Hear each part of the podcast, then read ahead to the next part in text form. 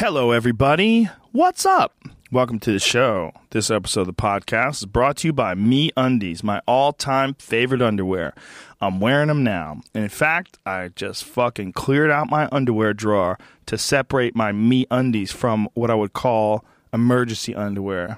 If something goes wrong, like uh, like I'm a hoarder. I'm a hoarder for underwear. I won't throw my old. I, I threw some of them out.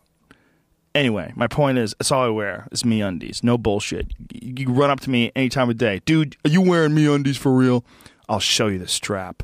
I'll show you the waistband. But from afar, don't get weird with me, man. It's just underwear, but they're the best underwear. they're made of uh, a micro fabric called modal, and it's twice as soft as cotton. Although I doubt there's a way of testing that. I mean, how do you test how soft shit is? Either way, it's awesome. Um, and I'm a big fan. Big fan of me undies. They feel great. They look great too. Mine are camo. Why not? That's the, the better answer. Why not? Or better question. Um, they come in a bunch of different colors and prints and styles, new designs out every month, and they even have matching underwear for men. What's going on with my throat?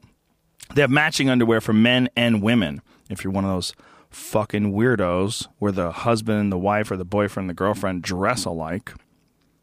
Um, Me Undies has a keep it for free guarantee as well. If you don't fall in love with your first pair, keep them and you get your money back. No question asked. No question. Nothing. They're that good. It's fucking awesome. They're my favorite underwear. And this year, win a Valentine's Day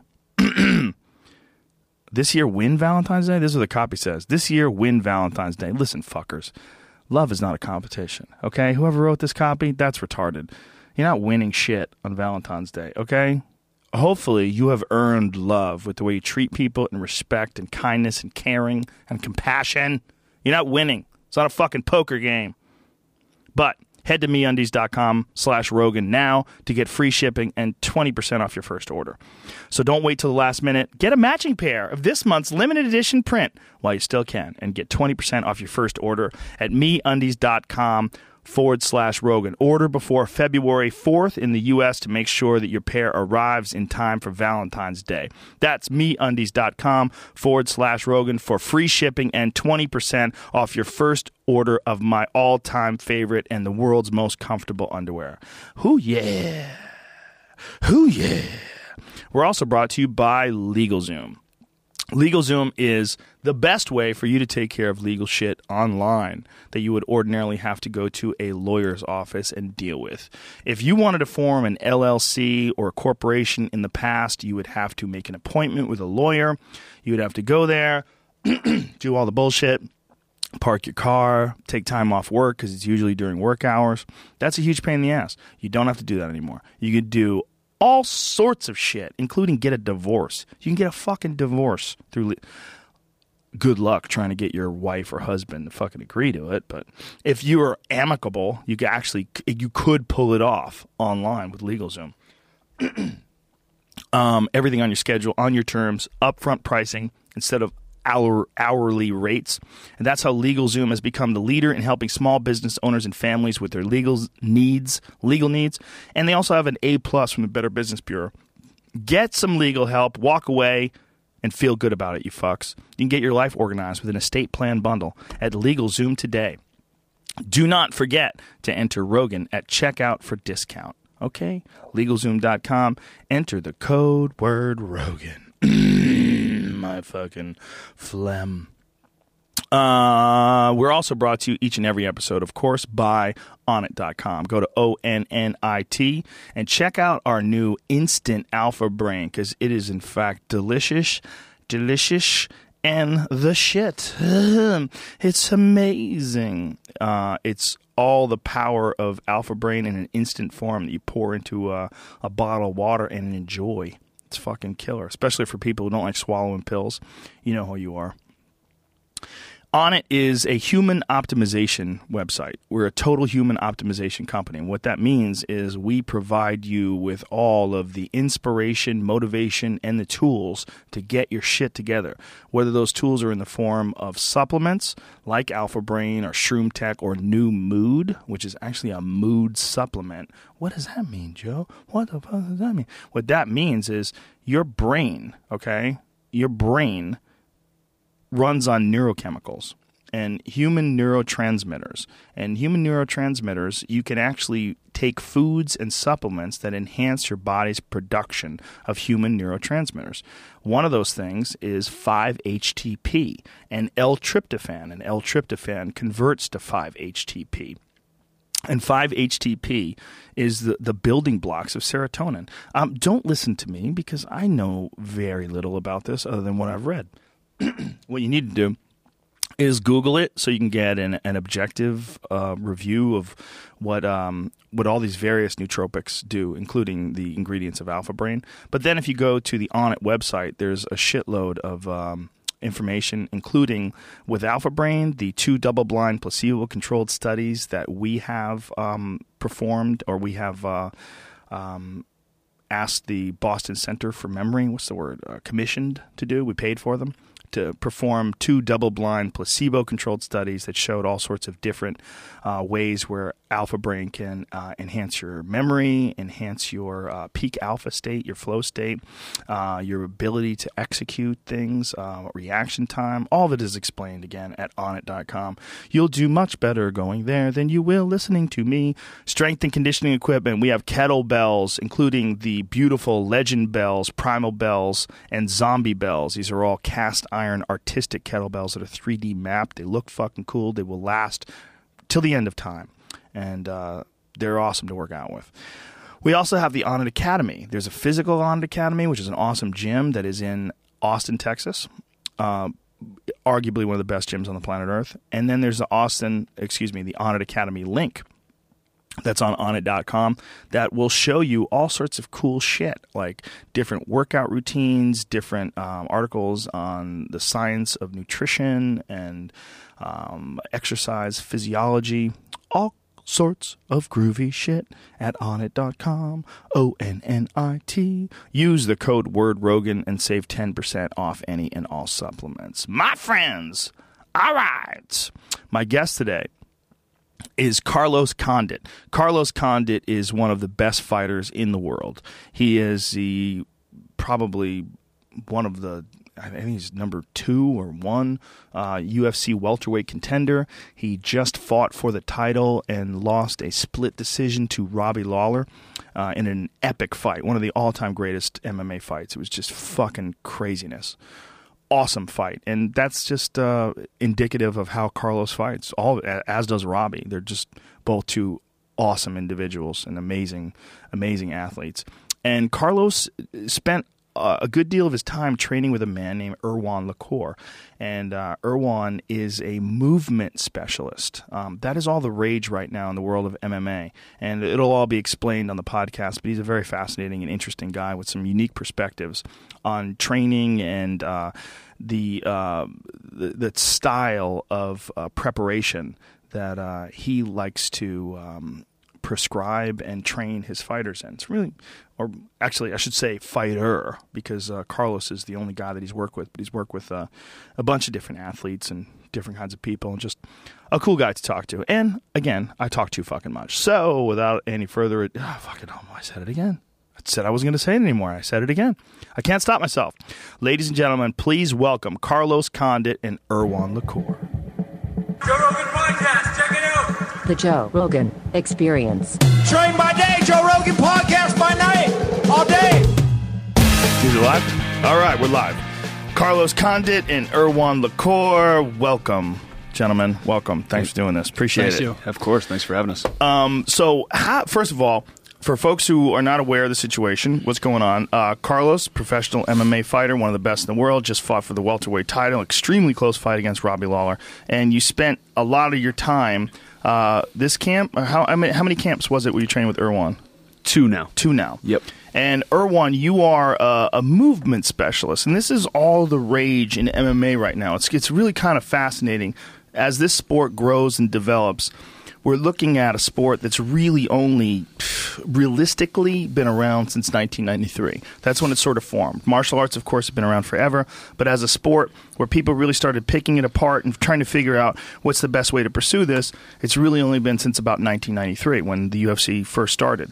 And the most recent trend is guys trying to improve upon balance, movement, and their ability to close distances and uh, and attack and be in a position to constantly be able to do that in between those techniques. So instead of concentrating on just hitting pads or just doing, you know, shooting doubles or doing various drills, you're concentrating on the movements that take place in between those techniques. Is that a fair way to describe it? Um, yeah, and and I think that the movement uh, also helps um, in, in in the techniques themselves. You know, we, we can focus specifically on on you know martial arts technique, techniques, which are you know on a base level movement. Right, Yeah. right. And how did you guys get hooked up? I, re- I reached out to, to Carlos. Yeah.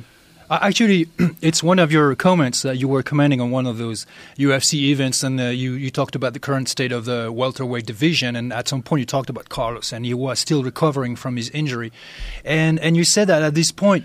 Uh, you know, he was 31 or three years old back then, and uh, it- it's like it was a serious injury, and that from then on it could only somewhat get slower, and that made me react because it was both true and not true. True from a, a conventional standpoint, that's true, but from a uh, uh, training, coaching, uh, movement practice standpoint, I knew that there was a possibility to uh, to reverse that. To improve. Right, and that uh, this is actually that comment that made me think, Carlos is right there. I need to reach out to him. I can train him, and I can show that there are some different methods that can bring results, even in uh, seasoned fighters uh, like Carlos. What is your background? Training in the woods a lot when I was a kid, moving in the woods, climbing trees, uh, jumping from rock to rock, and being not only uh, being encouraged to do that by my own dad. Um, uh, and uh, and then later on, I did some extreme trainings, I would say, in Paris with a very small group, and we would climb sc- scaffoldings, and uh, we would jump off bridges, and we would balance on top of the claf- scaffoldings, and Like parkour type stuff? it was it was a, a parallel movement because uh, the founder of parkour, David Belle, was almost my neighbor and practically were the same age, but we, we didn't know each other back then. And I was following an old guy, and we would do these uh, these trainings because we were somewhat um, wanted to go against the, the normalcy, the you know how heavy the inertia of normalcy of wanted to do uh, to know ourselves uh, through through movements and exercises and challenges that were completely out of out of, of this world. What do you mean by heavy the inertia of normalcy? What, what exactly do you mean by that? Well, I like to say that normalcy is a silent killer. A lot of people are just extremely bored by their day-to-day routines. It kills them. It shrinks their comfort zone all the time, and um, it robs their their their creativity, their their uh, vitality, um, because we're not meant to live such predictable lives. And um, we're actually we're supposed to be extremely adaptable at a mental and, and physical level, and we we need to uh, train that adaptability by uh, presenting ourselves with the challenges that are going to maintain that adaptability. It's it's we need a strategy. Um, if a lifestyle is boring, if we're born in our life bored in our lifestyle, uh, there's nothing in this world that's going to really uh, change that. Uh, we can entertain ourselves. We can consume tons of entertainment.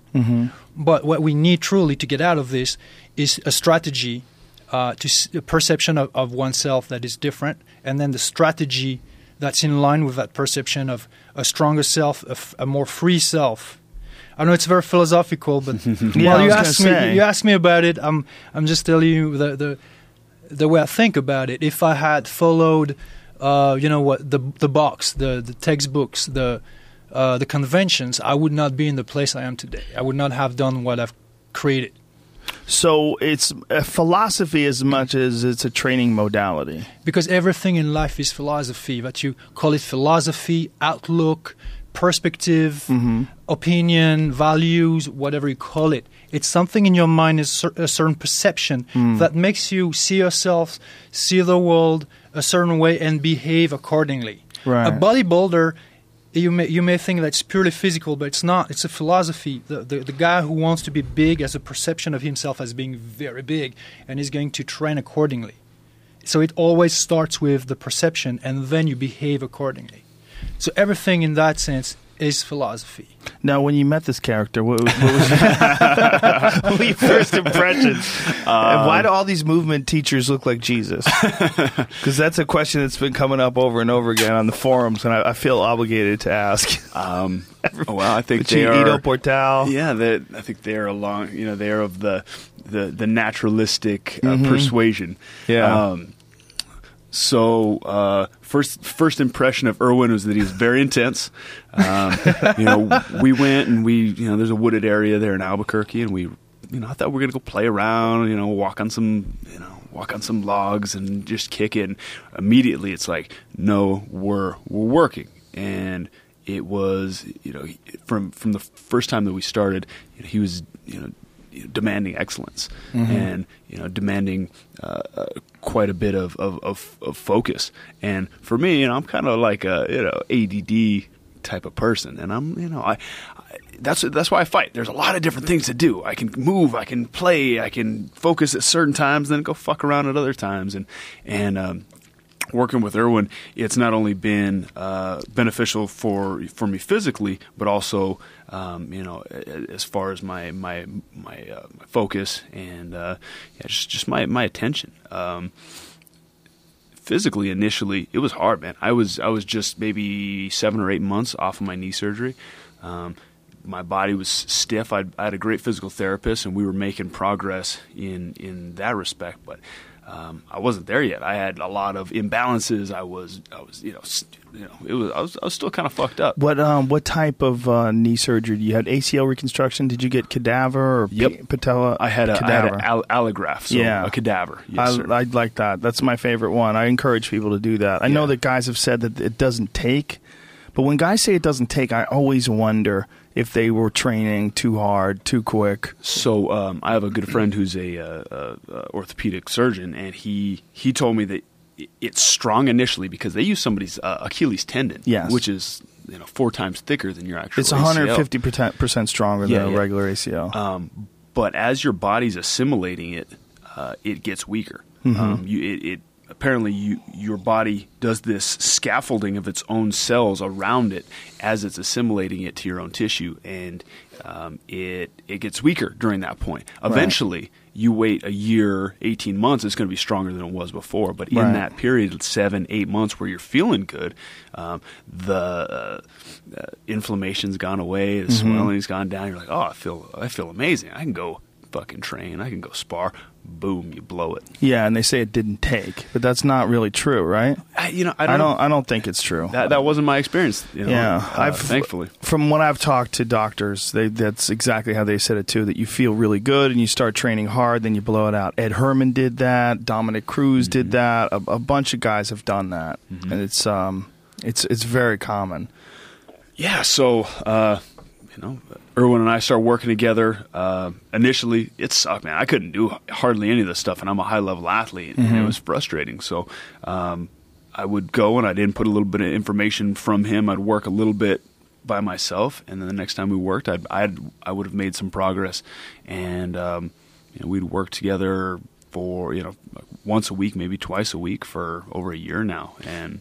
Now, how are, you, how are your camps structured? Because a lot of people they structure their camps are very regimented. They have uh, particular days for strength and conditioning, and it's all sort of designed so that they have enough time to recover for their skill work, and especially if you're working at specific techniques for a specific type of fighter, and you you would have to incorporate all these things, and then this movement training and stuff as well. Like, how would you figure out when to put that in? Did you have to experiment or?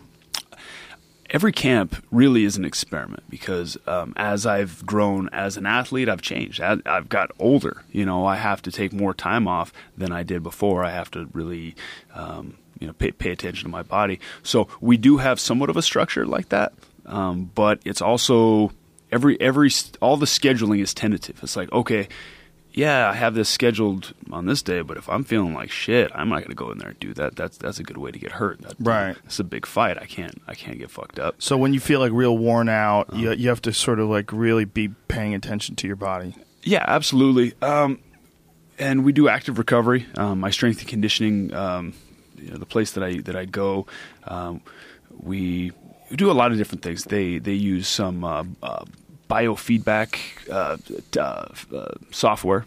That, that's pretty cool. You stick some fucking sticky pads on your body and like an EKG thing, and it can actually tell you physiologically um, what your readiness level is.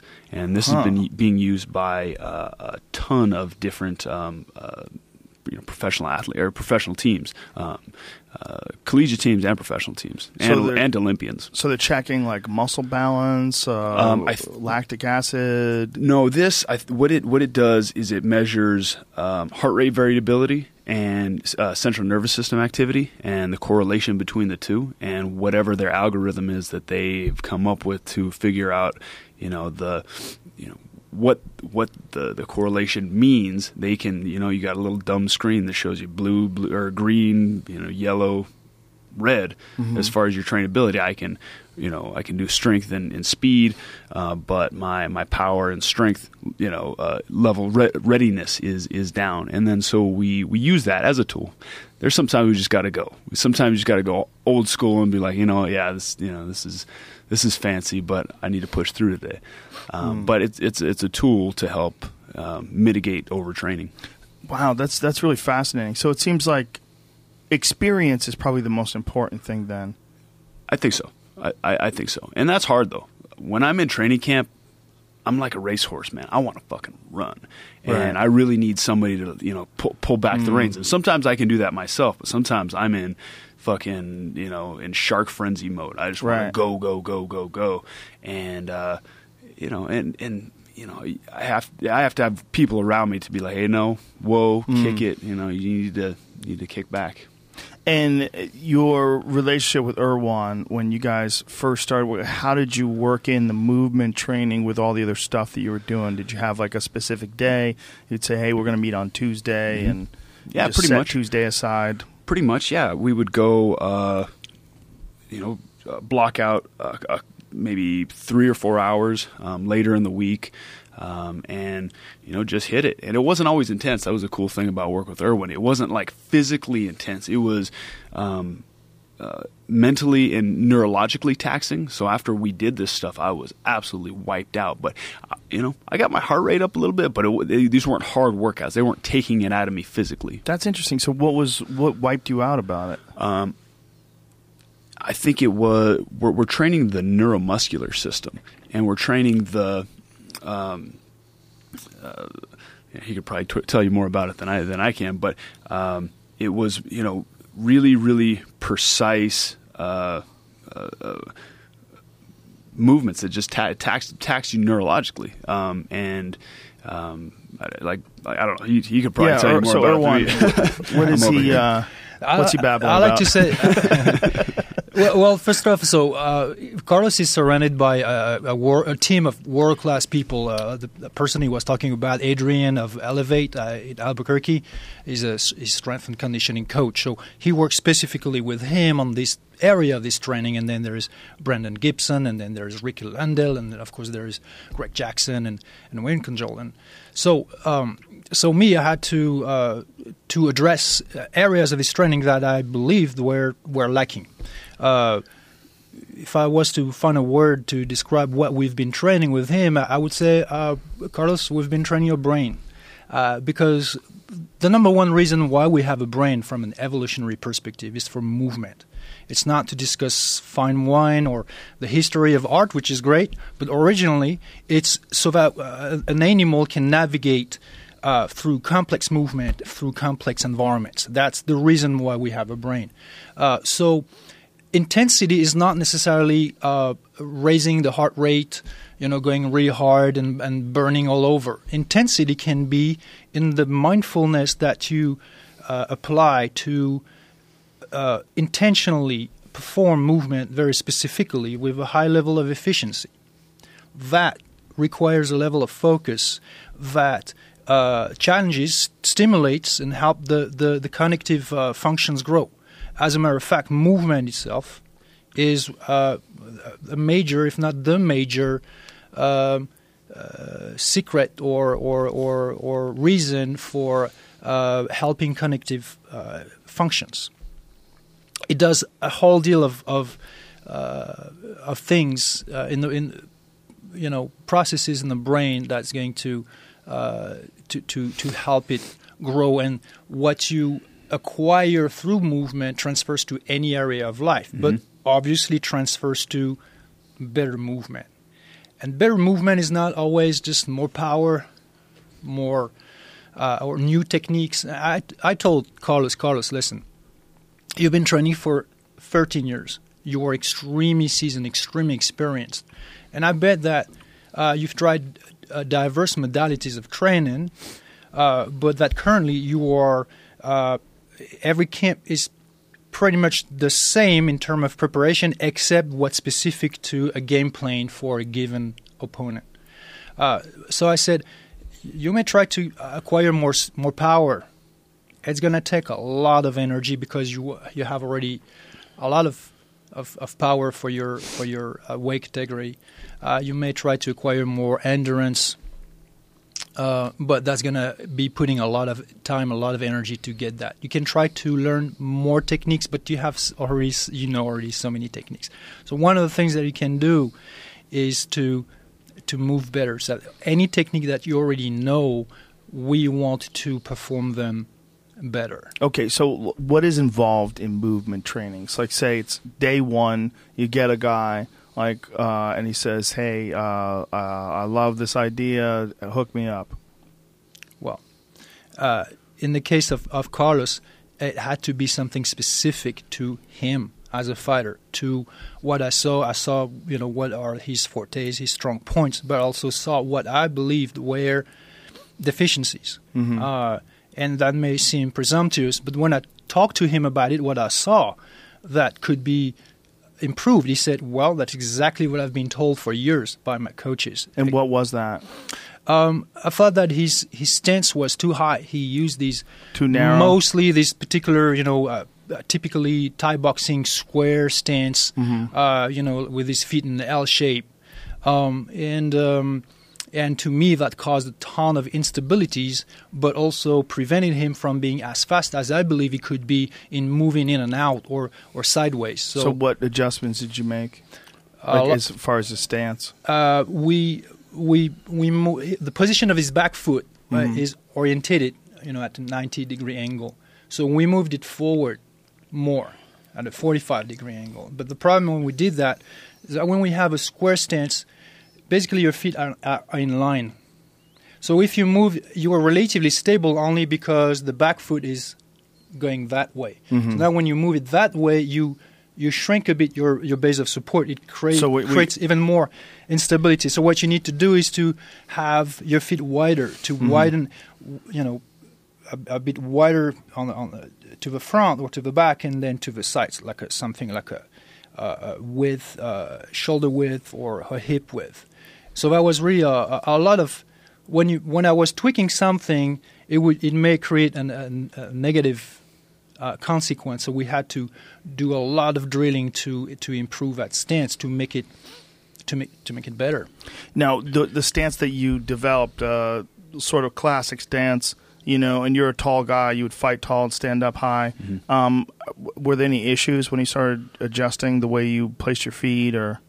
Did you have to relearn things? oh yeah, yeah, oh yeah, without a doubt. Um, I've been I've been training, you know, uh, Muay Thai since I was 15 years old, and so yeah, I mean these things have been, uh, you know, have been uh, uh stratified in my in my my freaking you know ner- you know my muscle memory for for years. Uh, so yeah, it, it, took quite a bit of, and I probably you still see me going back to my my old habits. You're gonna, especially when you're tired or you're stressed or you're in different situations, you're gonna revert back to the thing that you've trained the most. Mm-hmm. Um, but when I'm mindful of it, for the most part, um, you know, I, I definitely think that the improvements or the the, the adjustments we made were uh, were major improvements. Um, we also worked on instead of being real real heavy on my front leg, um, having more of like an upright stance and uh, upright stance as far as my torso, and not uh, not being so heavy, being more 50-50 on my legs, and that that allowed me to move in in and out um, faster, not only forward but but back, um, and that showed big time in the, the fight against Thiago Alves. I think that was the reason I was able to, um, you know, get in, get inside, land with the elbows as effectively as I did, and you know, and then kind of you know get get the fight rolling. We're seeing some. Uh, uh, I love watching different sort of patterns that are developing that fighters start following. But one of the things that we're seeing there's a lot of people that are standing in more of a karate stance, mm-hmm. Uh, more sideways and wider stance, and they, with that, like sort of Lyoto Machida style, uh, Gunnar Nelson likes to fight like that. Mm-hmm. You can bounce Conor McGregor. You bounce in and out mm-hmm. easier. Mm-hmm. It seems like a, a, a lighter footprint sort of stance. Yeah, and that, that's very much what we were aiming at. Yes. You know, you know, I, I execute it the way that I do because I'm a flat footed kind of fucking goofy guy, um, and I do I do my my best. You know, I'm you know I'm, I'm lucky I got a hard head sometimes because um, I'm not Mister uh, Technique all the time, uh, but we definitely made improvement.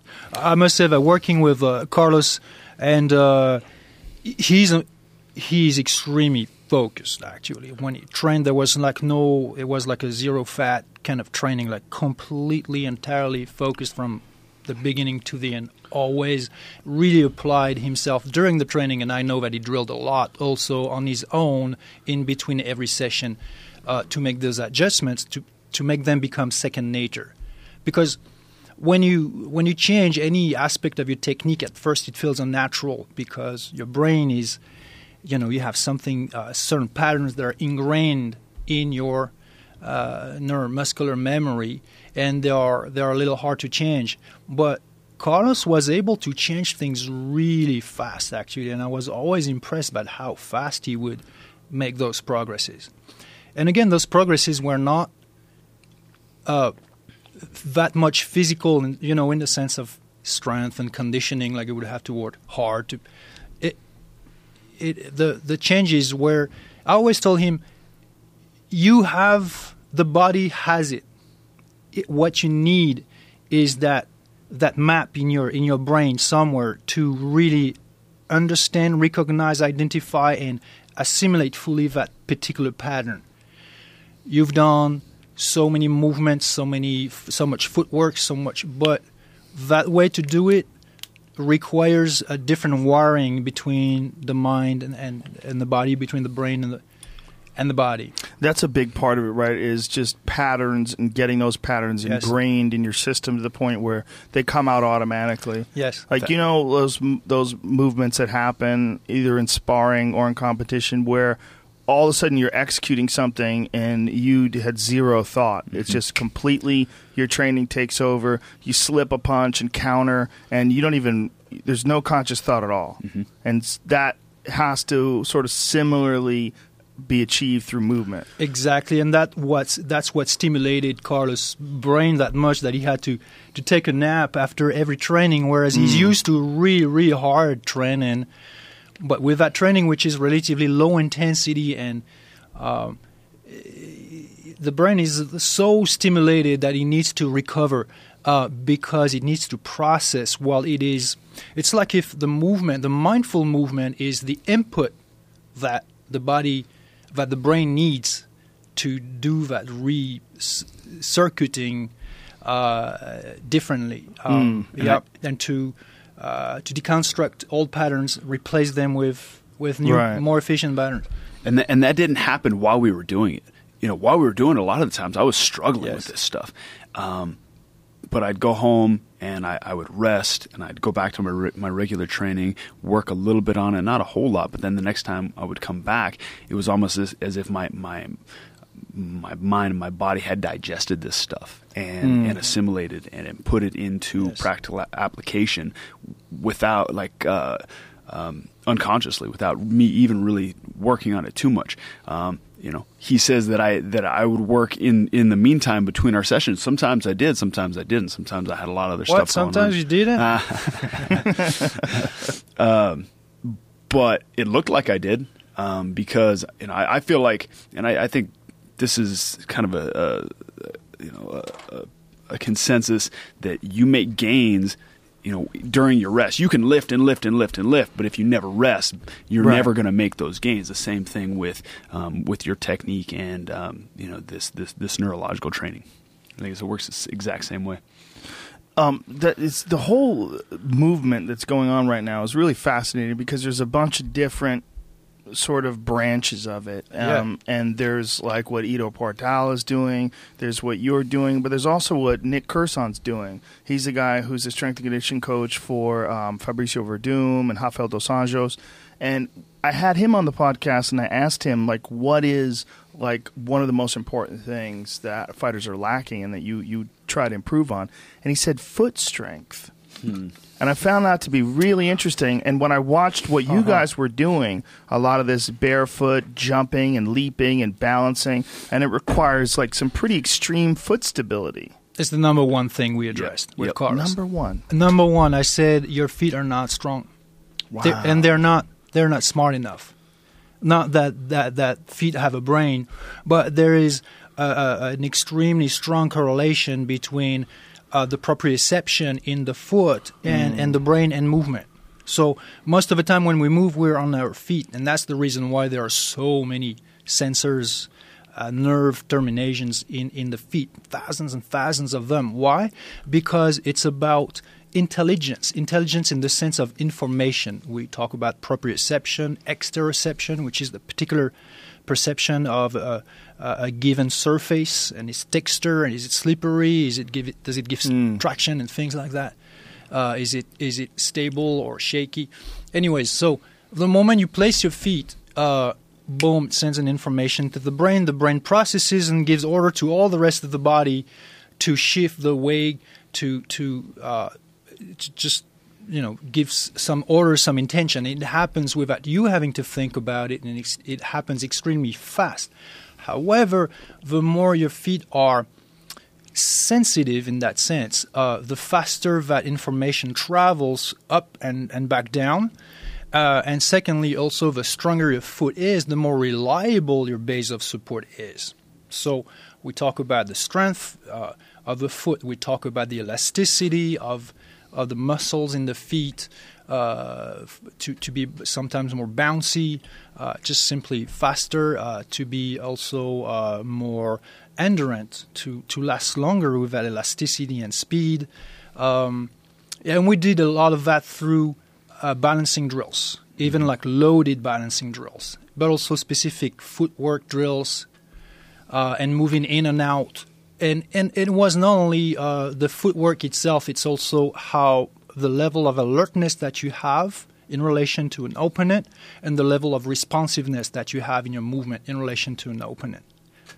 Because it's not just reinforcing a particular part of your body as if you're made of parts. It, it has to work as a whole. We had to make sure that anything would improve specifically then would be brought back to the, the, the whole spectrum, which is movement in a fight and work and Im- actually improve. And that's what uh, Carlos did every time when he would go sparring. And then he would see by himself and, and then tell me back, I've improved this, I've improved that. And my coaches see it too. Mm. So the proof is in the, pu- the, the pudding, as, as Carlos would always say. It works. You know, most people would think that if you're a fit guy and you're a strong guy, and you know, like say maybe you do squats or something like that, you'd have strong feet.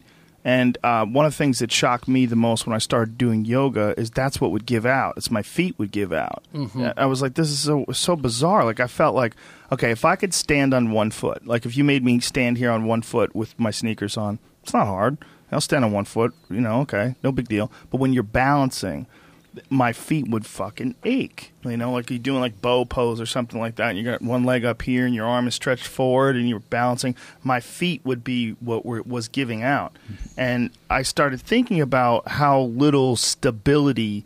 You know, most people probably have from training with shoes on, lifting weights with shoes on, doing running with like big, thick, cushy shoes, E- all those things. even even uh, elite elite athletes and even elite MMA fighters. And the reason why, Hmm. even even when they are training uh, barefoot in dojos or in gyms, um, but you have to think of what's the background of a given person. Most people today in modern populations uh, grow up indoors with shoes on. All the time, Mm-hmm. Right. walking where walking on flat, smooth surfaces, very predictable. There's no challenge to to the body. There's no challenge to the feet. The feet become numb. The feet become weak structurally, and uh, and, and and and in terms of strength, in terms of uh, They just so- sort of get so many laced areas, mobility, stability. shoes. Yeah. So um, if you train MMA because you're going to uh, do, uh, you know, say it's a striking move on your feet, it's going to help. Definitely, it's going to help your your foot strength, your foot mobility, your foot stability, but it, not as much as what you're gonna uh, gain when you have to balance uh, uh, on. on on, on narrow surfaces and or in certain positions in certain transitions kneeling and sitting and get ups and get down especially with, with loads on or at a certain pace at a certain speed um, it's different and when you make the feet stronger then your footwork is stronger when we talk about movement coaching uh, some people are confused because when they hear movement in relation to fighting they think footwork Mm-hmm. uh, and it is footwork but it's also more than that Do you remember a few years back? Uh, it was all the rage. You were you were hearing about a lot of NFL players were doing ballet. Mm-hmm. Do you remember this? Uh, yeah, I, I, yeah, I It was a, a big deal. Like people were like mocking it and joking around about it. And I remember thinking, man, that's really interesting. Very they, smart. They, they must have some sort of benefit in that if they're doing it. But if you think about ballet, the movements are incredibly difficult, and especially if you're a 260 pound fucking stud athlete covered in muscles, it's like. If you're a thi- like, there was a guy that was in uh, yoga class recently. He was a former football player, real big guy. He's like six four and real thick and heavy. And it's so much harder for him to do these movements than say like a girl who weighs hundred pounds. it's like a castle in the sand you know it's not an achilles tendon it's like an achilles foot it's uh, uh, you have a whole mountain that's that's built on, on a very weak foundation. So ballet, uh, even for NFL players, um, was actually a very smart move because when you look at the strength of the the, the, the cows, I had a, uh, a cousin who was a professional uh, dancer. Uh, her, her her cows, her, her foot strength was completely amazing because you know they do this gracious movement. Hmm. People see the grace, but they make extraordinarily movement look easy, but they're not. like floor gymnasts too. I would imagine hmm. because they have to stick. Like the your your foot has to have the ability to catch you and then just stay in that position completely mm-hmm. locked in. It absorb uh, f- foot, ankle, knee, hip stability, core stability. I mean, it, it all it starts starts in the foot. Um, balance. I mean, it, it, it's it, everything is integrated, of course, um, but it it starts with your feet. I saw you doing uh, in some of the countdown shows. You were doing a lot of jumping over things, and then standing and jumping onto a, a, a looks like a board, and landing on like it looks like a two by four or something like Yep. that, and locking in place on that. And it was pretty impressive stuff because there it is right here, Jamie. How what a you're on the ball, but like this kind of stuff. Like when you were doing these kind of movements, like we could see it here on this how did you how do you design these Erwan and like what are you are you looking for different things specific to Carlos? I mean totally specific, hundred percent specific to Carlos, because that's the point. Uh, movement coaching, for lack of better term, um, it's not giving a fighter random movements that are not fighting movements, ballet dancing or whatever, capoeira, tai chi. It could be anything. It could be any movement. Movement is such a very it's a vast world or universe. Um, if you're lucky, you're gonna uh, you're gonna if you give something randomly, you're gonna find something that happens to be useful. But in in the case of Carlos, I looked at his fights. I analyzed this movement. I had uh, some some some intuitions about what was there, what was missing, and then as I was training him, I was constantly adjusting uh, the movement programs, what was in every session, to what I saw was working, what I saw was not working, what I, depending on the level of progress that it was making, we would do something more difficult or at a higher level of intensity. It's it's tailored, it's customized, not random. How did you develop this program? This is very interesting because I would imagine that you would get athletes from a bunch of different sports that would come to you, right? No, No? But, but I'm not looking. I, I told Carlos, Carlos, listen, I'm focusing 100% on you. Right. There's no other athlete that I want to but you train. have like a gym, right? I mean, you have this MovNat. Is this company? You have this We- we- we- website. and Yeah, we have uh, we have thousands of certified trainers who are using our Thousands? method. Yeah, thousands of trainers. Wow. I think somewhere around three thousand at this How long point have you around been the doing world. this? Worldwide. Uh, six, six, the company uh, since 2009. So this is all your creation. You've developed this all yourself. My method, the method is my creation, but however, I do draw from uh, from the history of physical education, which I have uh, studied a lot, especially what comes from Europe, and in my case, because I'm I'm originally from France, uh, there used to be a method called uh, the natural method by a guy called Georges Hébert, who himself was not he was seen as a pioneer, but himself was you know, at some point of, the, of that long line of people, uh, before him was Amoros and Pestalozzi and Mercurialis, a lot of guys who were working on these different methods. But we're talking uh, uh, 20th century, 19th century, 18th century, and before and before and before. And back then, people didn't have exercise science. Uh, so, what is it that they were training? They were training the most down to earth practical movements. They would jump, they would run, they would crawl, they would lift and carry things and throw and catch things. Why? Because that's these are the movements that people needed back then that they were uh, in the military or firefighters. And when you look at it today, um, if there is a situation that's say potentially life threatening, these are still the movements that you need to do to save your life or to save somebody else's life. They're extremely, they're natural, but they are natural also to the point that they are vital. So you have this gym, right? Um, what what is your normal clientele? Like the normal person that comes to a MovNat gym.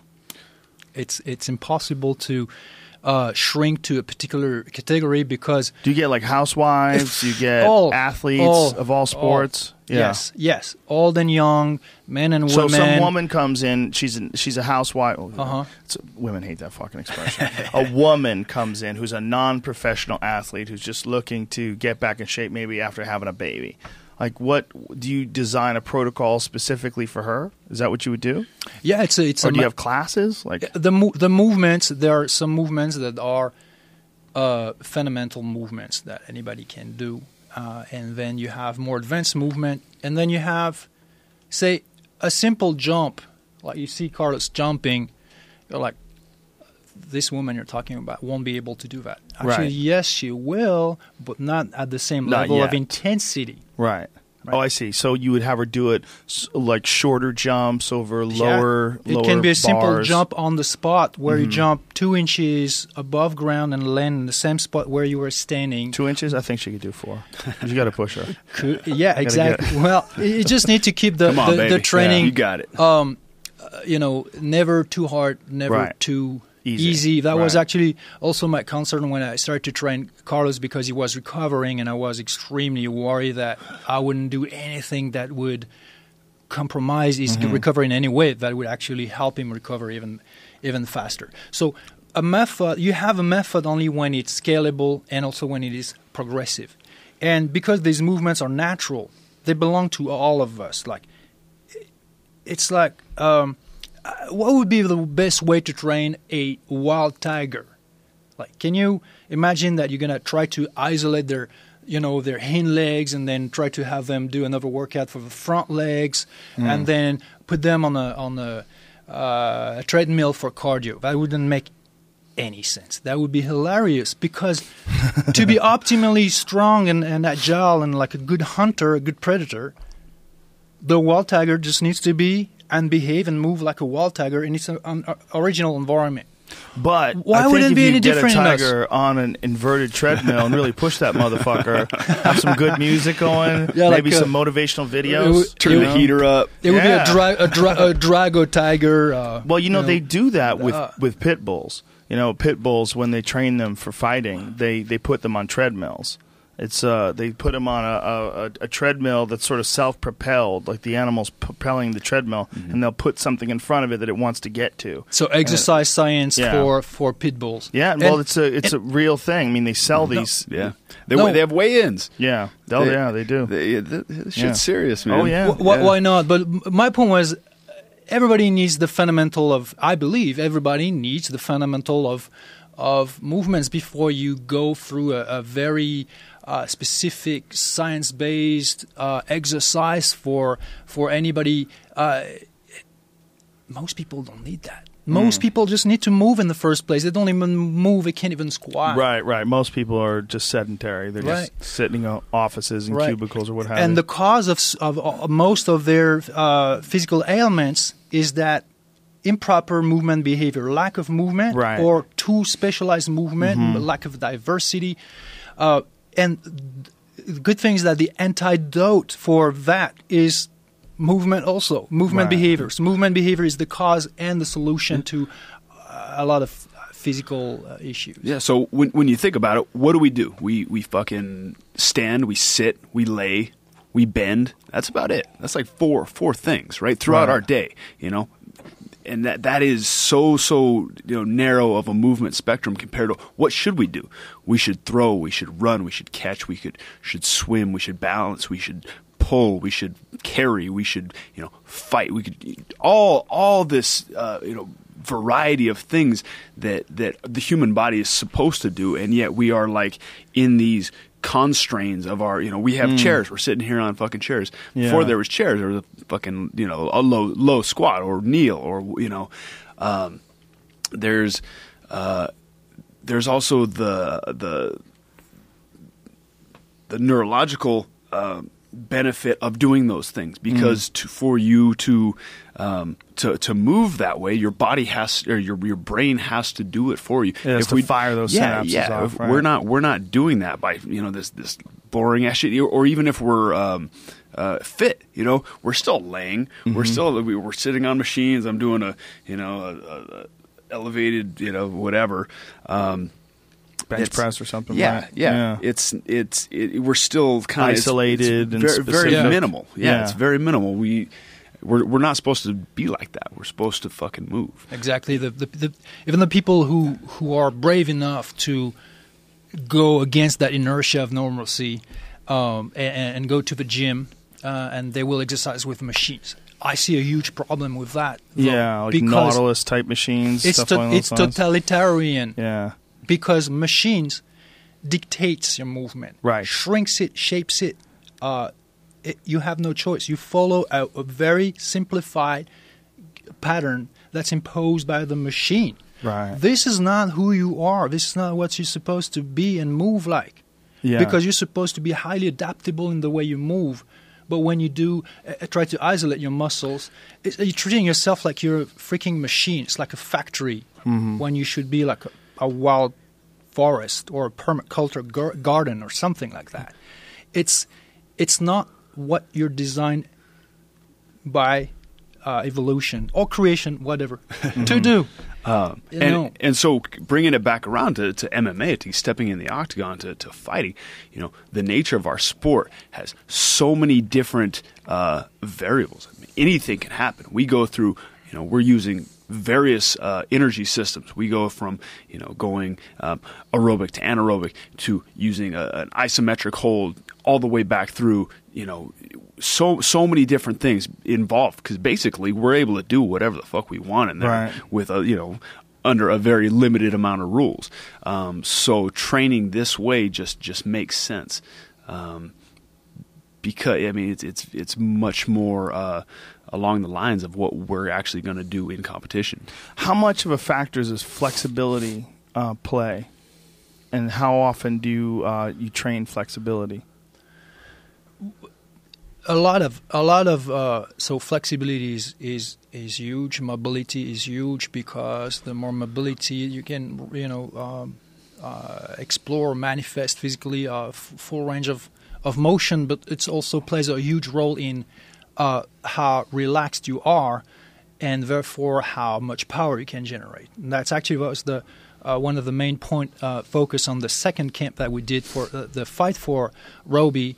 Um, so we established a strategy. Uh, I proposed a movement strategy uh, f- uh, to Carlos, and he he he he t- when he talked to Greg Jackson about his game plan, they they came up with the same thing, and that was to use his range to always keep control of the range, and therefore to use his his reach through using his kicks more and better. Mm-hmm. And um, we had to address some some deficiencies in, in flexibility because what we what we what we noticed right away is that when he was uh, when Carlos was trying to reach a certain height, uh, he had to somewhat go a little beyond his his back then current level of You mean height of with a kick? mobility. Is that what you yes. Yeah. yes. And so when you try to somewhat force a little your mobility, what creates is instability, Mm-hmm.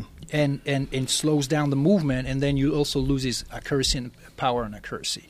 So we did tons of of stretching, but we did that stretching through natural movement, through a lot of movement on the ground, and and um, yeah, through the, those natural patterns. So I think, uh, and you know, tell me if you agree.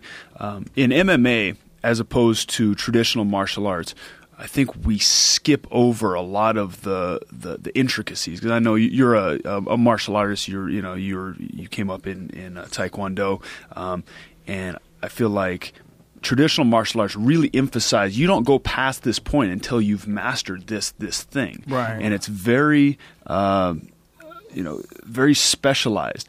In MMA, I think we get a guy and uh, you know he, he's got a wrestling background. Uh, we'll teach him a, a little bit of boxing. Um, We won't get him necessarily super crisp. Teach him how to stay out of a few submissions. You know, get him real strong, get him in shape, and then put him out there and let him go with intensity. And a lot of times that'll carry a lot of guys to the top levels. And yet they've missed some of these s- smaller. Um, basic nuts and bolts kind of thing with with, with the movement. Yes. Um, and I think that going back to um, and that, that's all good. That's all well and good. You know, you need you need that mix of stuff. You need the intensity. You need to be able to get out there and bring in, you know, bite down on your mouthpiece and throw down when it when when the time comes. But if you have that, you can always go back and work on that other stuff, and, that, Yeah. and that's what I feel like uh, I, I did quite a bit with uh, with Erwan is you know uh, making these tweaks on these uh, these very fu- fundamental things that, that had been had been skipped over because you know I'm you know I'm kind of I'm built to be a f- I, I got I got the fighter thing here, um, and you put me you know against whoever I'm gonna I'm gonna fucking go. But now let's just refine, let's refine, let's refine, and and uh, um, maximize and yeah maximize the potential of, of what I can do. Yeah, it seems like almost having that kind of go go go mentality, that fighter mentality. It's obviously a huge benefit when you're in a fight. But it almost seems like maybe sometimes it's against your benefit when you're training because when you're training, you almost should be looking at it like a science. Yes. You, you almost should be looking at instead of like just trying to be the toughest guy in the room. You should almost be looking at it like you're building a castle, and you have to make sure the foundation is good. Yep. And in traditional martial arts, you have your white belt techniques, and then you know as you develop in the ranks and you get new new belts, you move up and you get higher ranks. One of the things you say uh, you, you get uh, higher techniques or more difficult techniques, but one of the things you see in MMA is there's guys that have mastered, like truly mastered one particular aspect of MMA, like uh, Demian Maia is a perfect example. He's a legitimate jiu-jitsu master, world champion, and because of that, his his specialty is so strong that he when he gets to that spot, He's just got this massive advantage over almost anybody, mm-hmm. and you see that when he fights like really good guys. Mm-hmm. You know, Yeah. like Gunnar, Gunnar Nelson. Nelson. I mean, was- Gunnar Nelson's a motherfucker. Yep. a motherfucker on the ground. Yep. But Demian's so goddamn good. Like Neil Magny's another one. Neil Magny is so good. He's so tough and so so good at avoiding submissions. His defense is excellent, and Demian just ran right through him. And he runs right through him because his technique is uh, samurai sword sharp, Yeah. and Yeah. he has polished it down.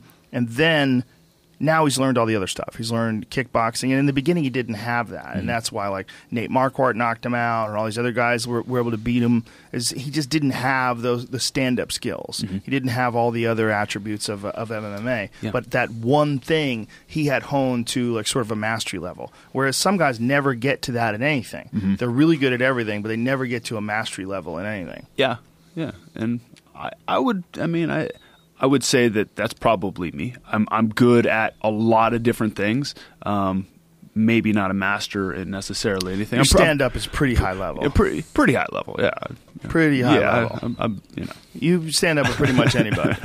You know, I, I put your stand up at a very high level. But, you know, your submissions are very good too, man. But if you spent five years and did nothing but jujitsu Mm-hmm. every day and started competing in the Mundials and Abu Dhabi Mm-hmm. and Naga and all that shit, and who knows what the fuck your jujitsu would be like. which sounds awesome. I mean, yeah. when I was coming up, Greg Jackson's gym now is very much a you know it's seen as kind of you know kickboxing, strike, lot, lots and lots of striking. Some some uh, some wrestling, some jiu-jitsu, but mainly striking. Right. Um, back in the day when I first started with Greg and his his system and his affiliates, it was mainly uh, grappling school. It was Gaido Jitsu, right? Gaido, Gaido Jitsu, yes sir. His, his style that he had created. yeah. Um, well, him and some other Yeah. guys kind of got together and created this thing. Um, Does he still call it that? Or is that No, I- History. No, that's that's history, man. That's just that's that's old school stuff. I don't know how the fuck I still remember that. But you know, a guy like Keith Jardine, who by the time he got into the UFC was kickboxing everybody. When I first met Keith, Keith was a jiu-jitsu guy. Man, he was competing and in the advanced level at you know, at these uh, uh, Grapplers Quest tournaments and that sort of thing, and then kind of got away from that. Um, and you know, I think my first. 12 or, or 12 or 13 wins or something were, were by submission and now I haven't had a submission in years. yeah. Yeah, so um, we just got away from that, and I think the the sport kind of evolves, and, and then it comes full circle. Like it goes, Yes. you know, swings Yeah. one way, and then and then the other. And you see that with fighters as well. Like Paul Felder is a perfect example. Kid's excellent striker, mm-hmm. and he had a couple really close decision losses to Barboza and Ross Pearson, and then he wins his next fight by submission and mm-hmm. attacked with another submission before he got the rear naked choke. He almost got him in a guillotine. Like you mm-hmm. see guys going, "Hey, there's other ways to fucking skin a cat." Like I, I gotta I got to figure out how to be more predictable or unpredictable rather. And I think that that's one of the real problems with guys who are specialist strikers is that when you fight a guy who's a specialist striker, you know that he's not going to be shooting on you, so you're more relaxed. You know, you can loosen your legs up a little bit. You know, your footwork, your stance takes a different position because you're not you're not squared off, always looking to sprawl and hit underhooks.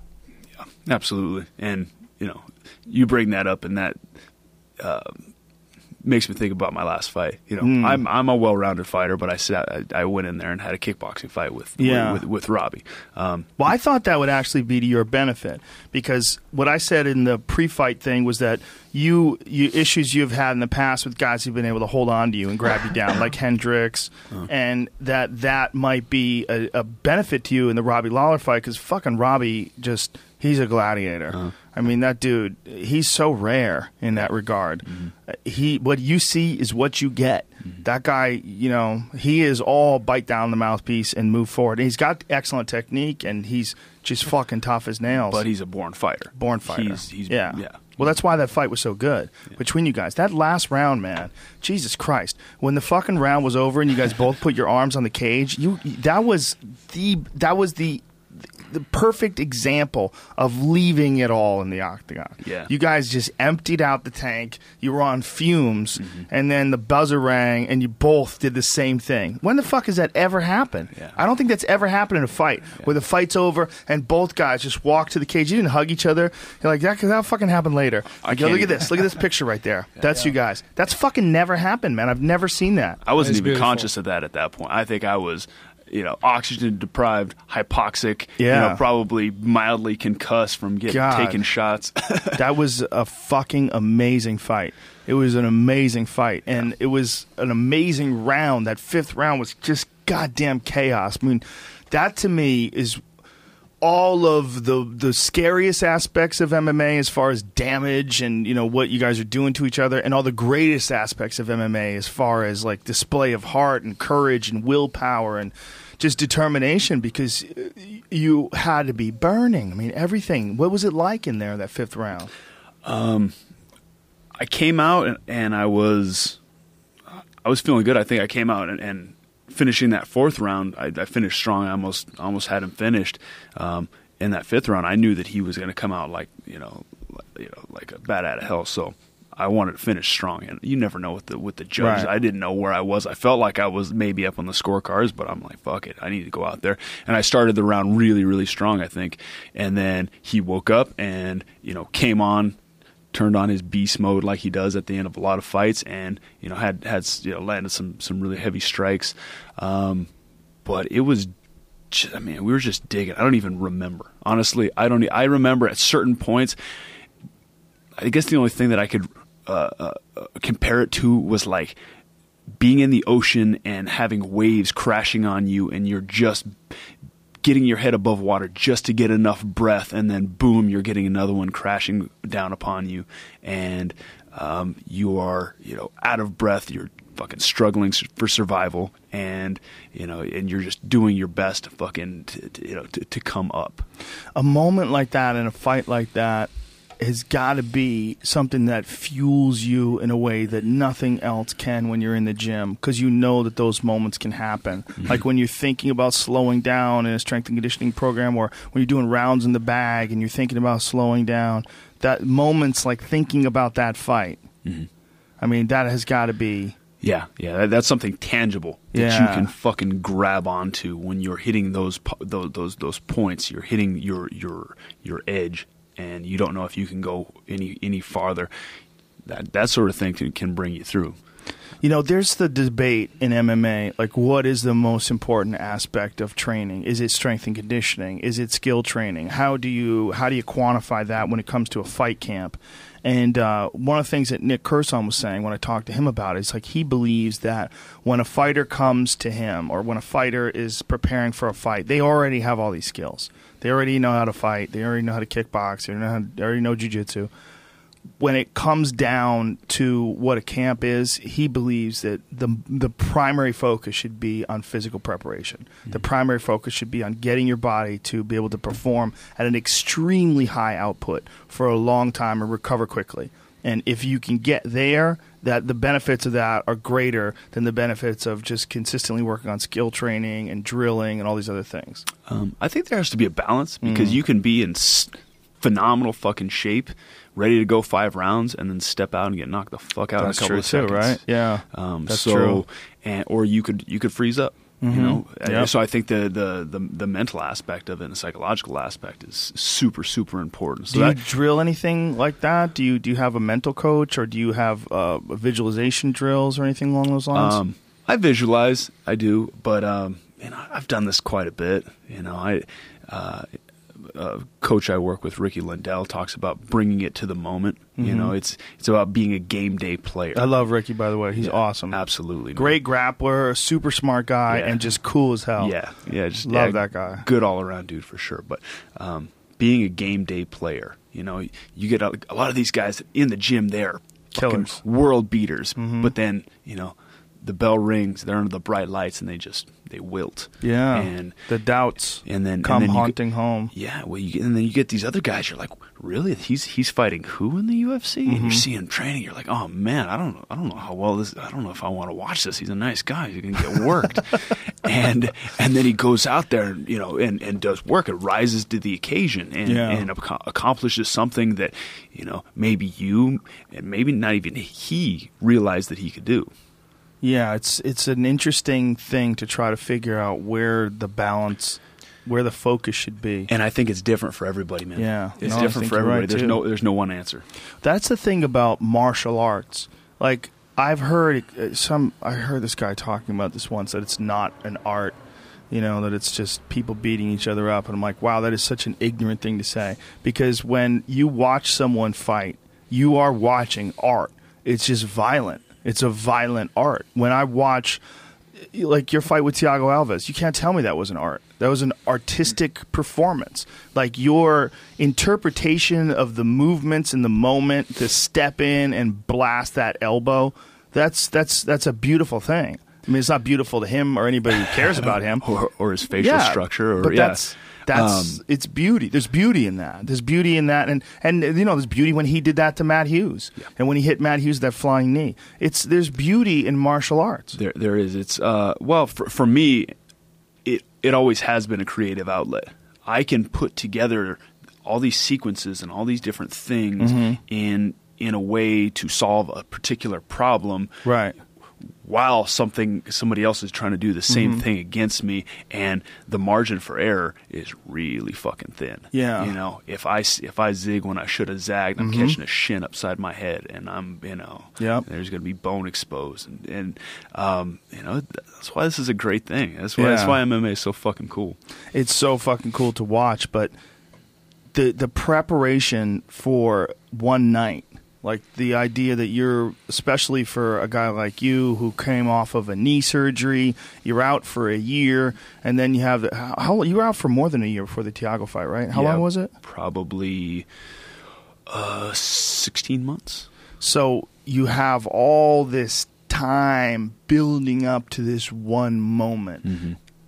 How difficult is it to just to just be in the moment when that happens and not be overwhelmed by the fact that so much of your future is riding on this. You're not in, in, entirely set for life financially yet. You know there's all these different variables. You have a wife you have a child you have a family you have obligations you have all these things. But yet here you are preparing for this one completely uh, just it's like it just slips through your fingers this moment this moment that's just there that you cannot you can't hold down and you're you're sharing this moment with another trained killer Mm-hmm. and you're just locked into a cage and your future rides on your success Yeah.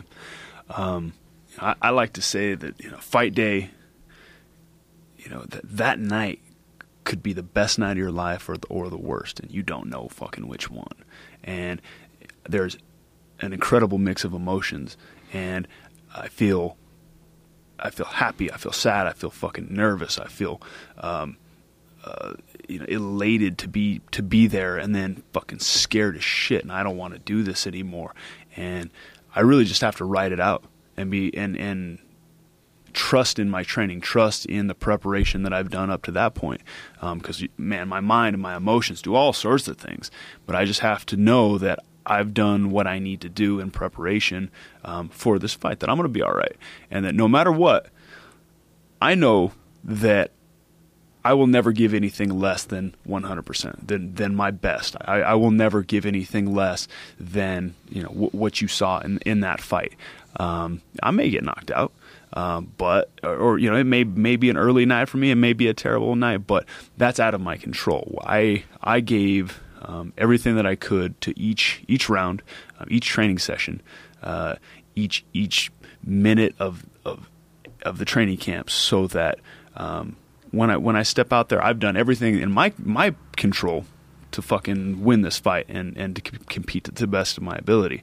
Um, there's also the things that are out of your control. You can't worry about that shit. Injuries like Injuries, the, Tyron Woodley fight or catching that one that you don't see. Yeah. you know, and and you know, shit happens. But that's kind of the that's the uh, that's the thrill of it. Does that make the highlights sweeter? Yeah. Knowing that those those the, you know the, the bad moments are out there that they're possible. Oh yeah, definitely. I, it's it, like I said, we're we're walking on a, a razor's razor's edge on this thing. I mean, it could it could be a phenomenal night. It could be a terrible night. I mean, fuck, I don't know. Nobody's died in MMA at this point. But, Well, I not in the UFC, Yeah, not in the yeah. UFC. But you know, that shit could happen. This is a, this is a tough thing. Wh- What are your what's your feelings on weight cutting? Like if you if you could be assured that the weight cutting would be out of the picture. Like mm-hmm. let's just throw all the weight classes out. And let's just say like whatever you, what do you walk around at like 185, 190, something like that? Uh, yeah, between 190 195. if you could be assured that that is just that's what your opponent's going to weigh, that's what you're going to weigh. You don't have to cut any weight. Would you, wouldn't you think that that would be a better way to compete? To just completely eliminate that from the equation. Just find out whatever is your natural healthy weight and compete at that instead of this insane thing that everyone's doing where they're dehydrating themselves a massive percentage of your body weight sometimes as much as 10% of your body weight just getting sucked away in water to the point where you could literally only exist in that state for a short period of time A couple hours, yeah. yeah, that's fucking bananas. Mm-hmm. That that's a part of cage fighting. That one day, to me, I I feel like the athletic commissions are sleeping on a potential time bomb. Yeah. They're just ignoring that this is a huge issue while they're concentrating on steroids and EPO and all these other things, which are real issues. Hmm. Those things are un- unquestionably real issues. Hmm. But just as big of an issue is massive dehydration 24 hours before a cage fight, hmm. especially now that they've eliminated um, the IV rehydration methods and the fact that we know now there's medical science has proven that the brain does not rehydrate as fast as the rest of the tissue. Mm-hmm. It takes longer. It takes as much as 70 hours, or uh, yeah, 70 hours, to, which is fucking crazy. For the Yeah, Yeah, to yeah. rehydrate your brain. Mm-hmm. Um, yeah, I I think it'd be interesting to see different proposals. I know that uh, uh, One FC is doing something. Um, Mm-hmm. Yeah, they've eliminated it. They're, they yeah. What are they? They're going to check your hydration levels. They're, they're going to eliminate weight cutting. Yeah, well, I know that they're doing the hydration levels on like a, a collegiate and high school wrestling, um, you know, uh, level, and I still I still know guys that are trying to game that system. Yeah. Well, let them try to game that system. Yeah. But if you can eliminate that and test hydration levels, and like imagine like a guy like Johnny Hendricks who never made it to the fight with uh, Tyron Woodley because of the weight cutting. Imagine them getting to a point where they check him. They go, "Hey, man, you're fucking dehydrated. Yeah. You can't fight. Yeah. Like you you didn't make weight. Like you you're not where you're supposed to be." Yeah, I I'm on the side of health for fighters, man. Yeah. and and these and guys taking care of themselves. You know, we're doing this for a very brief period of time in our lives, and you know the repercussions long term from a lot of the a lot of the different stuff involved, um, including weight cutting. Uh, you know, this this is going to have long term ramifications. So For internal organs, specifically kidneys, right? yeah, man, and and I think it, it ages you, man. It it, mm-hmm. it it especially if you're not doing it correctly, especially if you're not living a healthy lifestyle year round. All of a sudden, boom! I'm gonna change the way that I eat so drastically that my body's gonna freak the fuck out. Which you see a lot of these guys, mm. and then they don't make it to the they don't make it to the weigh-in because their system isn't used to eating like this. I'm used to you know eating a bunch of bullshit and now I'm all of a sudden eating greens, which is good for you, but your body's still going to have this this this reaction to it. period, yeah. yeah. When you're not used to it. Uh, so yeah, I would I would definitely like to see some change. Um, you know, if, if it benefits the health of fighters, I'm all for it. I don't think it could possibly not benefit them. I think that would be the biggest thing that we could do, even more so than I think what the what Jeff Novitzky and the UFC is trying to do with eliminating performance enhancing drugs is awesome. Yeah. I love the fact they're catching people. Yep. I can't believe that they caught Yoel Romero. Who would have thought that that guy was taking steroids? That's crazy. Who would have thought that? Yeah. That's amazing. A couple of those guys, man. I would have never believed it. Him or Hector Lombard was another one. Who saw that coming? That's nuts. Vitor Belfort? Are you kidding me? Nuts. Cyborg? Really? Wow. Crazy. Yeah. Yeah, I think that uh, it's it's awesome because um, I mean we're we're going to come to a point in time in the real near future where it's impossible to cheat. Yeah. I mean, they're pretty close to it now. They're pretty close to it now where they're so good at catching people, but they're they're also saving urine, which I think is fascinating. Yeah. See urine and blood for 8 years. Yep. To, So- to test it in Mhm. case they don't have a test that detects whatever it is you're testing at Yep. this point. We're, we can test you down the down the way. Exactly, And, yeah. You know, and you could you can come up hot, hot Yeah. down the way, which is that is cool. they're super close to being able to catch you doing anything now. But what they're doing is they're coming up with all these little designer things and peptides, and that's what Yoel Romero got caught for some designer peptide which artificially increases your body's own production of testosterone. Mm-hmm. You know, so they're doing all this sneaky, weird shit mm-hmm. that used to be totally uh, undetectable, mm-hmm. you know, five, six years ago or what have you. Yeah, well, that I think that's what they've been doing for a long time. Correct? Like they, it's been like an arms race between the the dopers and the anti-dopers. Mm-hmm. Yes. Um, with I, I, that's what I understand with uh, um, Lance Armstrong. Mm-hmm. It was like a constant thing, man. They were. It's like some some super sophisticated fucking programs to, Yeah. to, to beat these tests. Yeah, and with Lance Armstrong, one of the the interesting things was everybody was dirty. I mean, it's not like MMA where you have there's a few guys that uh, like Novitzky, I think he said calls it the smell test or the look test, where you look at them and you go, hmm, what the fuck's going on over there, Right. You know, but with uh, Armstrong, like none of those guys looked like Yoel Romero. They were just little skinny guys on bikes. Yeah, it's the nature of the sport, and I think what they were probably what they were taking is different than what fucking you know what, what these big muscled up uh, you know prize fighters are taking. Well, another important distinction uh, about these bans and about the banning of um, IV rehydration is now you can't blood dope because they used to be able to blood dope. Used to be able to pretty pretty easy to just take your blood out and reinsert it into your body. You have more blood, and you get the same sort of benefits that you would get with EPO.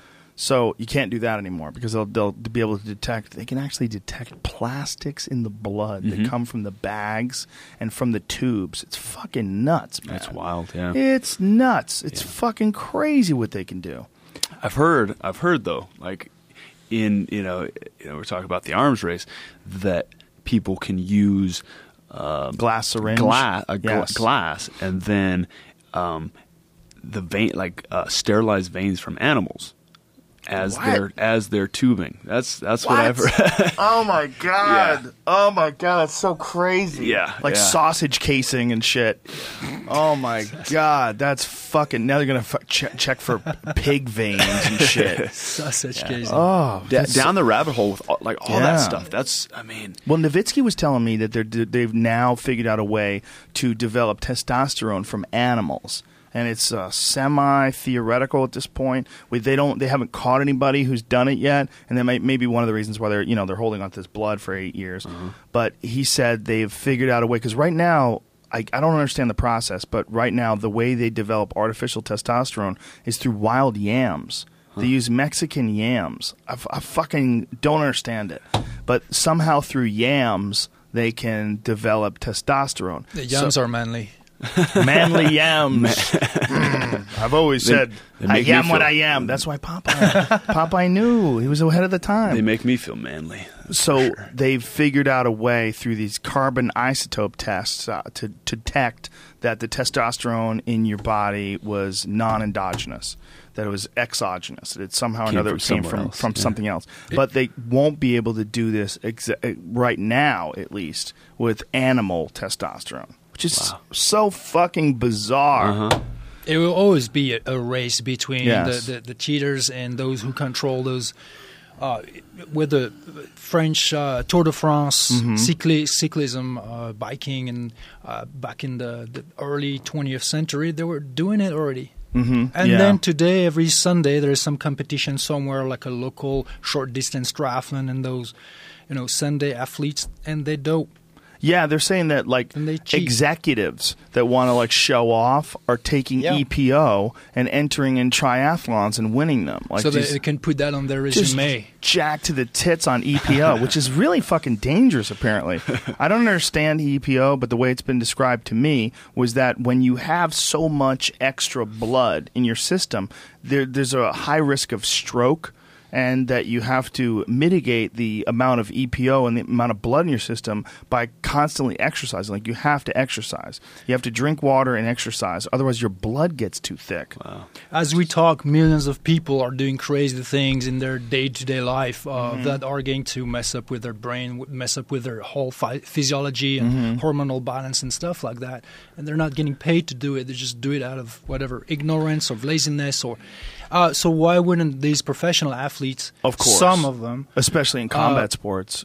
Yeah, and Yeah, I mean, there's one thing winning winning a bike race is one thing, but not getting kicked in the head or being able to kick the guy in the head because you have that extra juice of energy.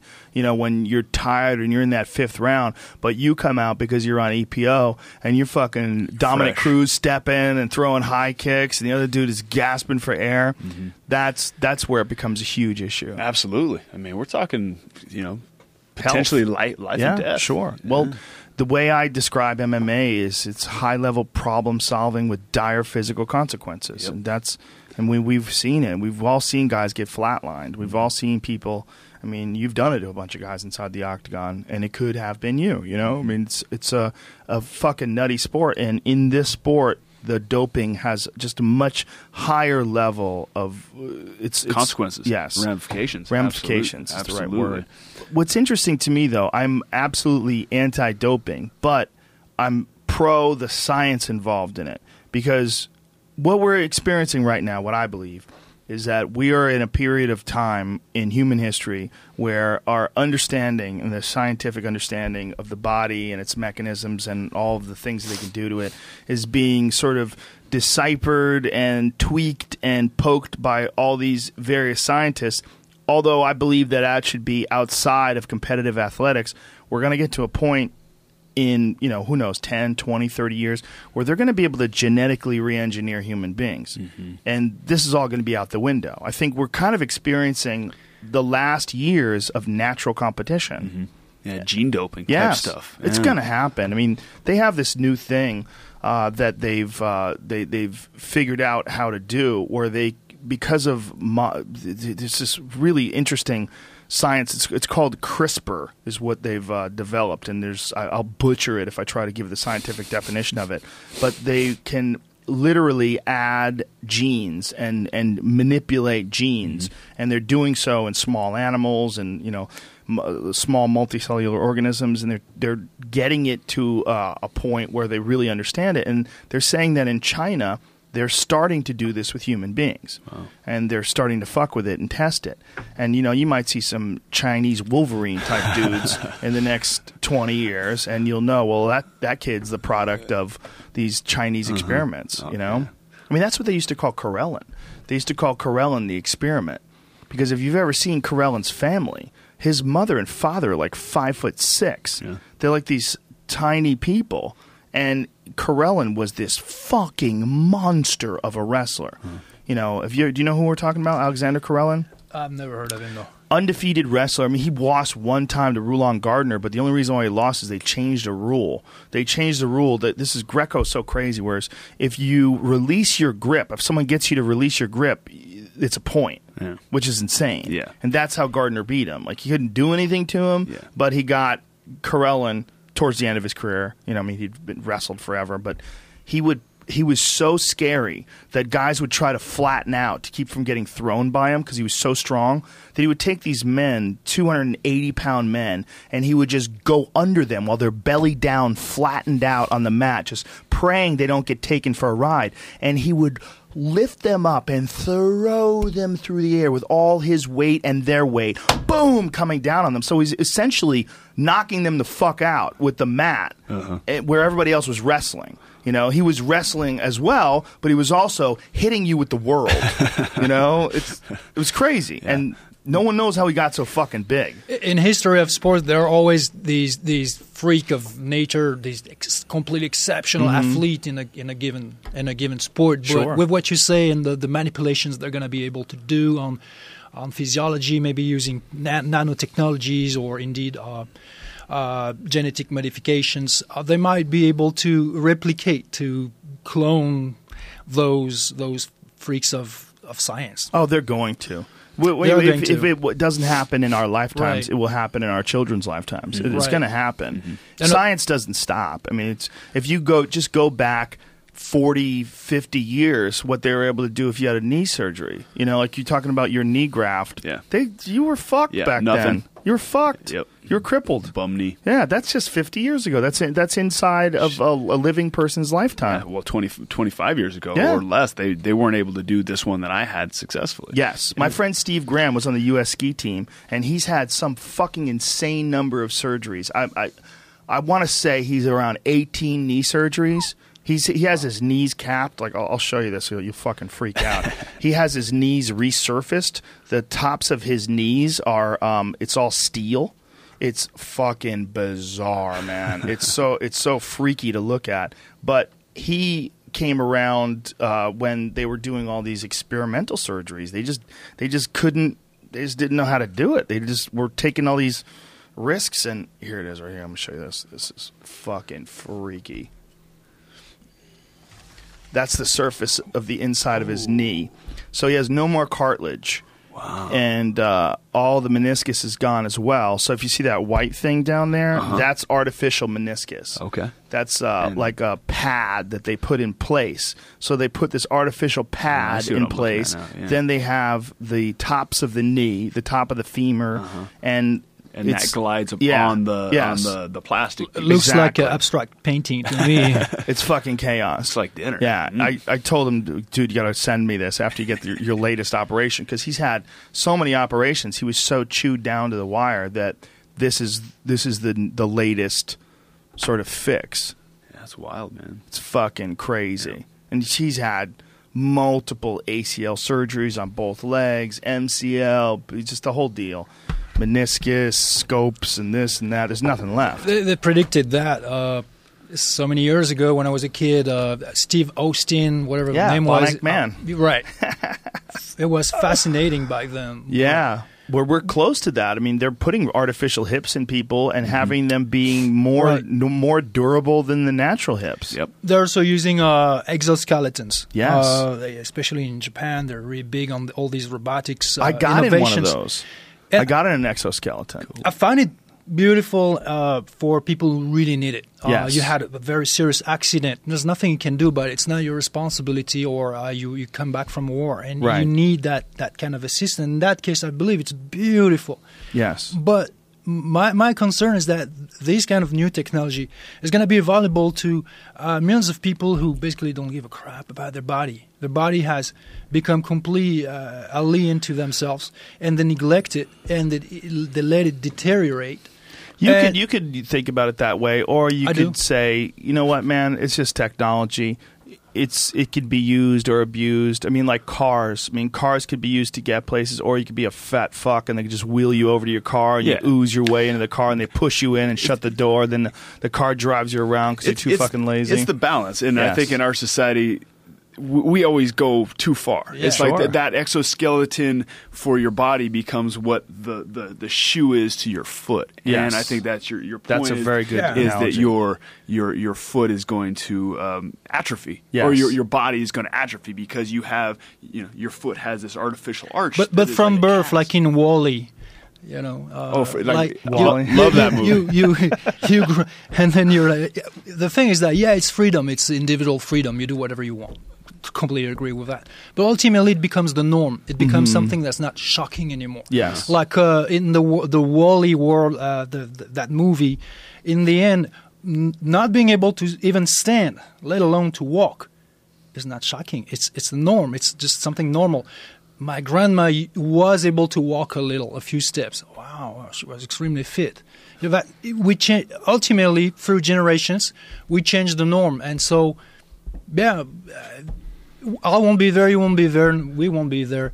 Yeah. But someone I like to know that we're going in in a good direction, a healthy direction, not to I don't some know. kind if- of I don't know if it crazy is. A, world. It's definitely crazy. I don't know if it is a bad direction. But if we went back to single-celled organisms, like oh look at these pussies with their multiple cells.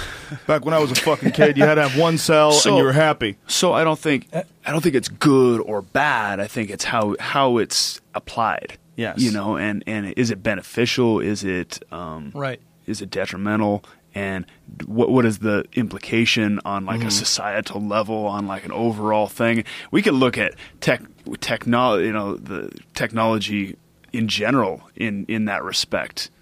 Um, I, I like to see that as a as a an, as options as additional benefits to our current society Right. and culture means that let's imagine utopia like a, a society where every individual would be would consider their their own health and movement ability as somewhat their personal biological duty. Mm-hmm. So they would really make sure that they stay strong, they stay healthy, they, they can move, they're they're they're in shape, they're sharp physically and mentally.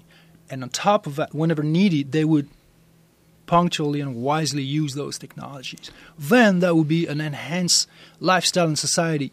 But when you have people, who, it's just there to support people who have voluntarily disempowered themselves, degenerated Right. themselves, then I, I, don't- I don't, I don't like But the direction where that would be going. Aren't we basing that on the current paradigm, though? If we keep moving in the same direction, it's entirely possible that you're not going to need to be in shape or get in shape. You're just going to be in shape. You're going to have something that they've invented, whether it's some sort of a biotechnology or what have you, where you never get out of shape. You're always physically fit. Your body regenerates tissue.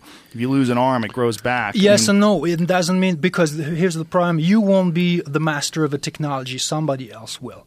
The same way, it's like if you everybody by stops growing, every, everybody w- stop growing their food. Mm-hmm.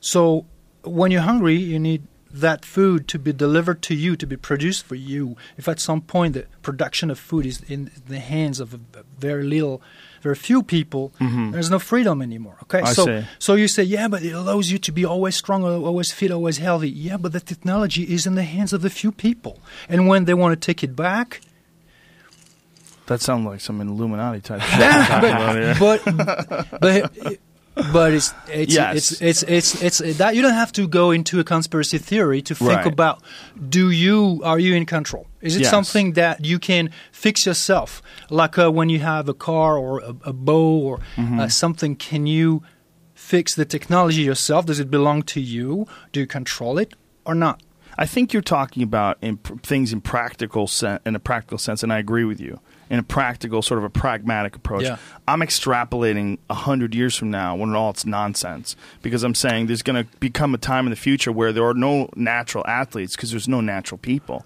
We're probably yeah, we're just a few years away from being symbiotically connected to electronics. Uh-huh. We're pretty close now with phones. You leave the house without your phone, you freak out. Uh-huh. No- very few people live without a car. You know, you have your navigation system to get you around. I only remember like three or four phone numbers now. When I was a kid, I remembered everybody's number. I could be able to call my friends. I could be able to call my house. I fucking barely know my own home number now.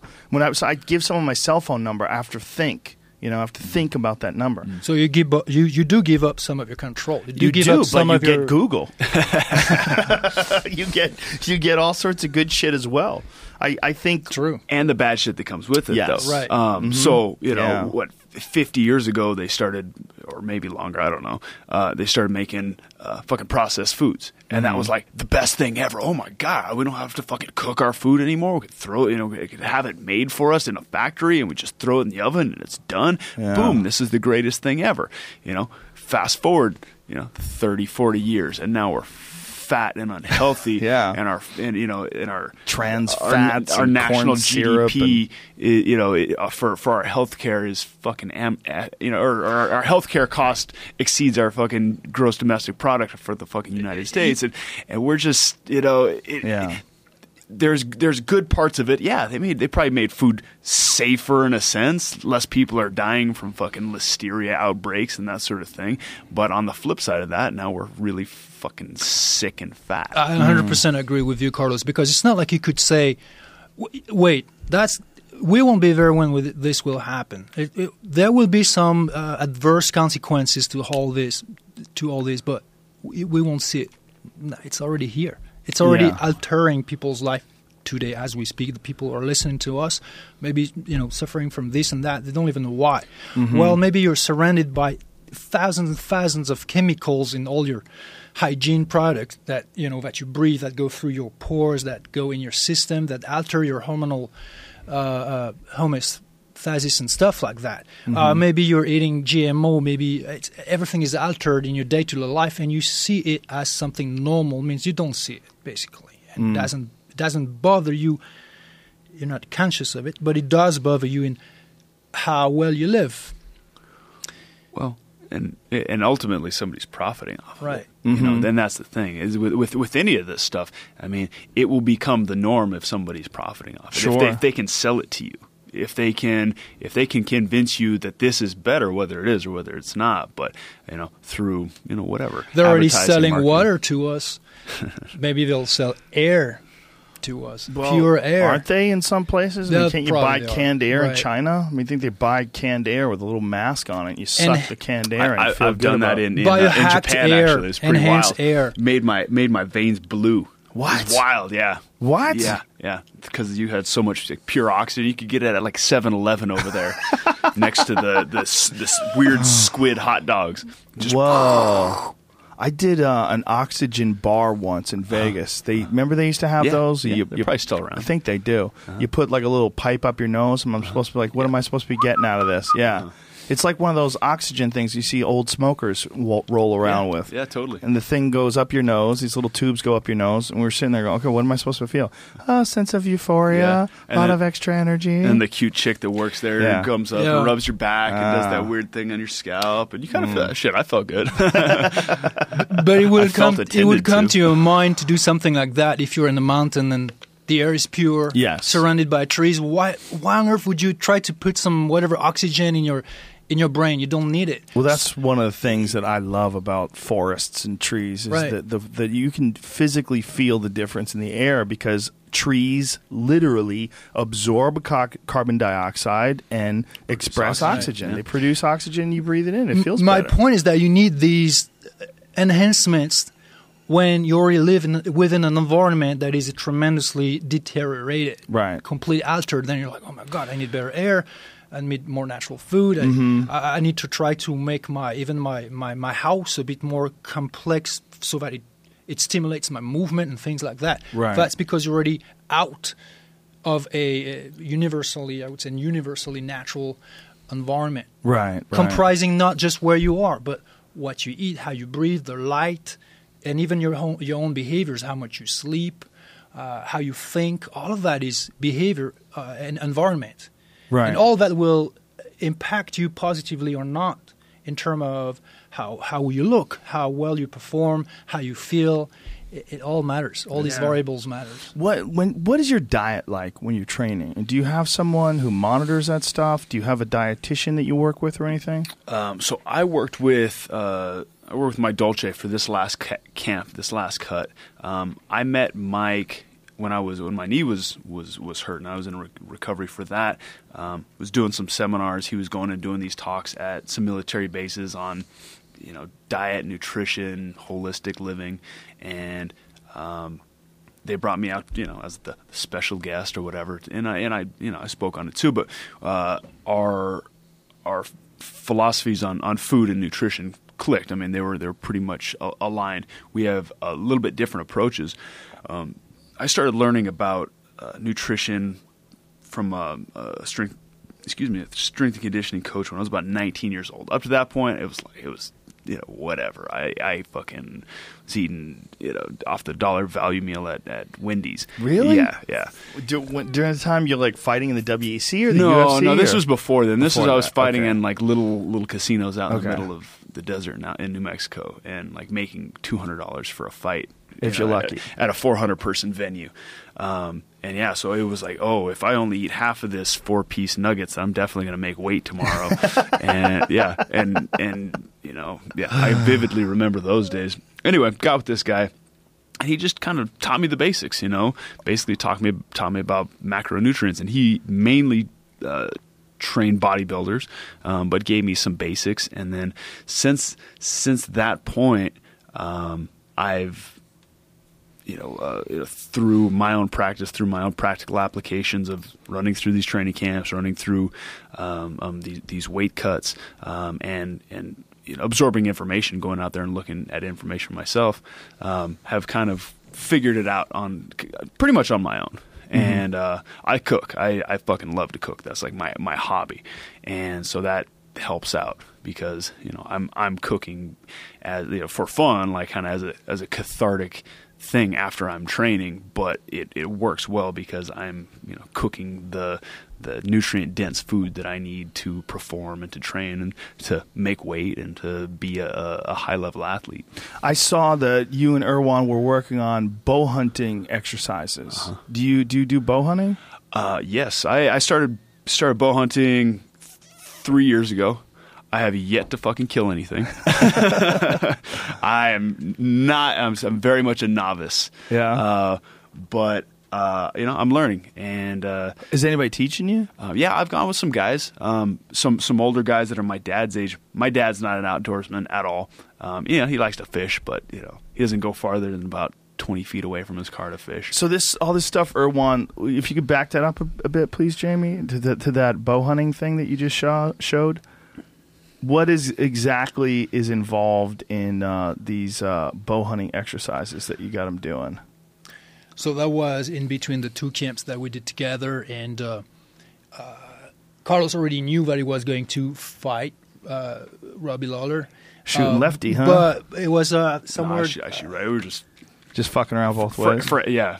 Yeah, it was somewhere uh, late September, if I remember well. And um, New Mexico is the best spot to hunt elk next to Colorado. I was like, New Mexico and Colorado are the spots in this country. Yep. New Mexico is the best place to just live. Really? you think?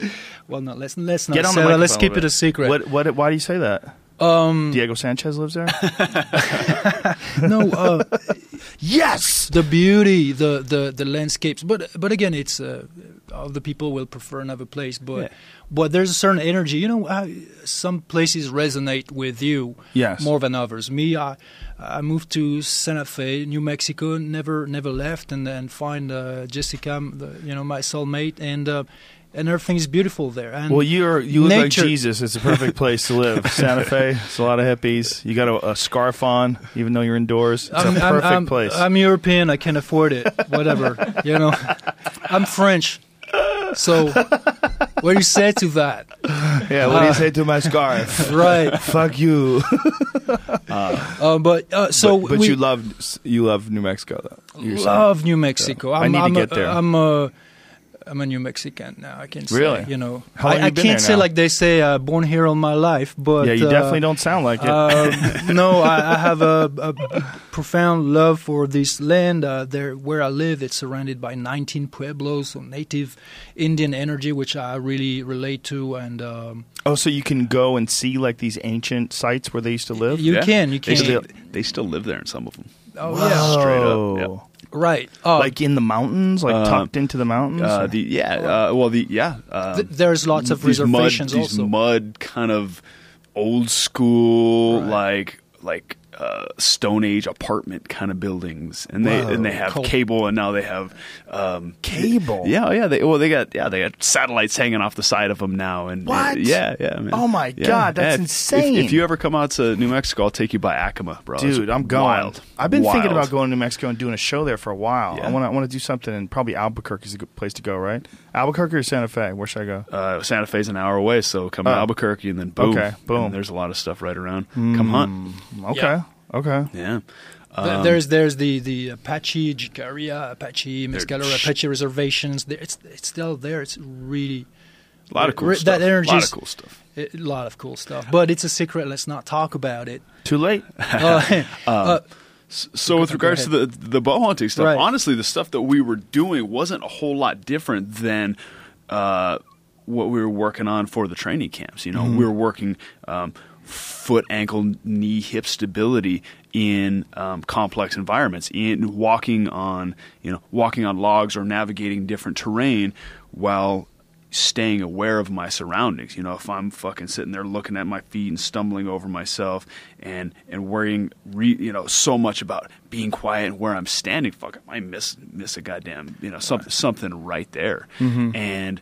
Um, feeling with your feet. Uh, a saying that that uh, Erwan has that, that helped me out quite a bit is kind of a, a coaching cue is put your mind in your feet, um, so that I'm looking here and I'm aware of what's going on around me, but I can feel where I'm going. Boom, I, I you know I, I hunt in like a, a like minimal boots, so I can you know I can feel if I'm about to crack that uh, that stick and make that you know What kind of boots you wear? Like a uh, lightweight? They're they're called the ones I, I use are called Mini Mill, um, and they are How you spell that? uh, M I N I M I L L I think is is what it is, and they're they're dope, man. So I think initially uh, the the the Vibrams Five Fingers came into vogue in, in the military. They they loved it, right? And everybody was all about the uh, the the minimal footwear. Right. Um, but if you go too minimal too fast, you're going to hurt your feet because our feet Just our, not bo- our bones, our tendons, our muscles Right. are atrophied from being in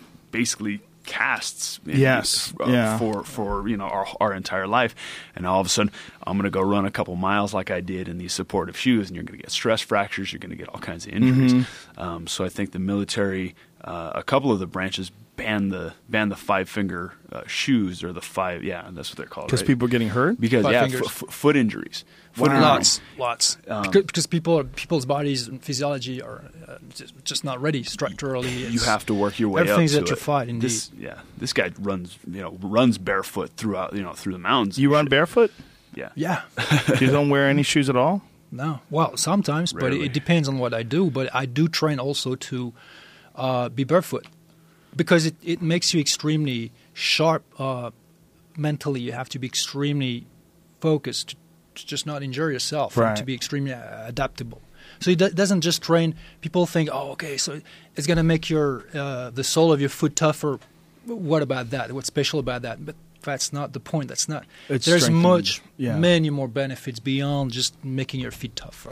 It's so fascinating that when in the invention of the running shoe, which what they thought was an advancement, well, we're going to put cushioning, it'll save people's bodies, the wear and tear, and it actually wound up fucking people up and getting more injured. The foot is a masterpiece. There's nothing to change about about it.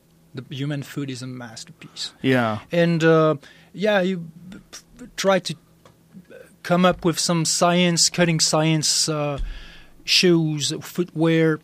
It, it's bullshit. Well, it also you just need minimal. You just need minimal protection to uh, avoid ab- abrasion and, and punctures and things like that. Mm-hmm. But otherwise, you need to let the work.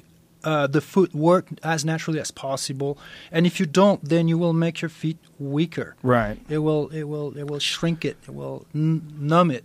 But then on the, on the flip side of that coin, I can't. My feet aren't strong enough to just go and run as I would normally in completely minimal shoes. I have to kick back. I have to kick back the intensity and the distance. Um, so if I really want to get a really hard, hard run in and and and get get fatigued, I need I, I throw on some some regular old running shoes.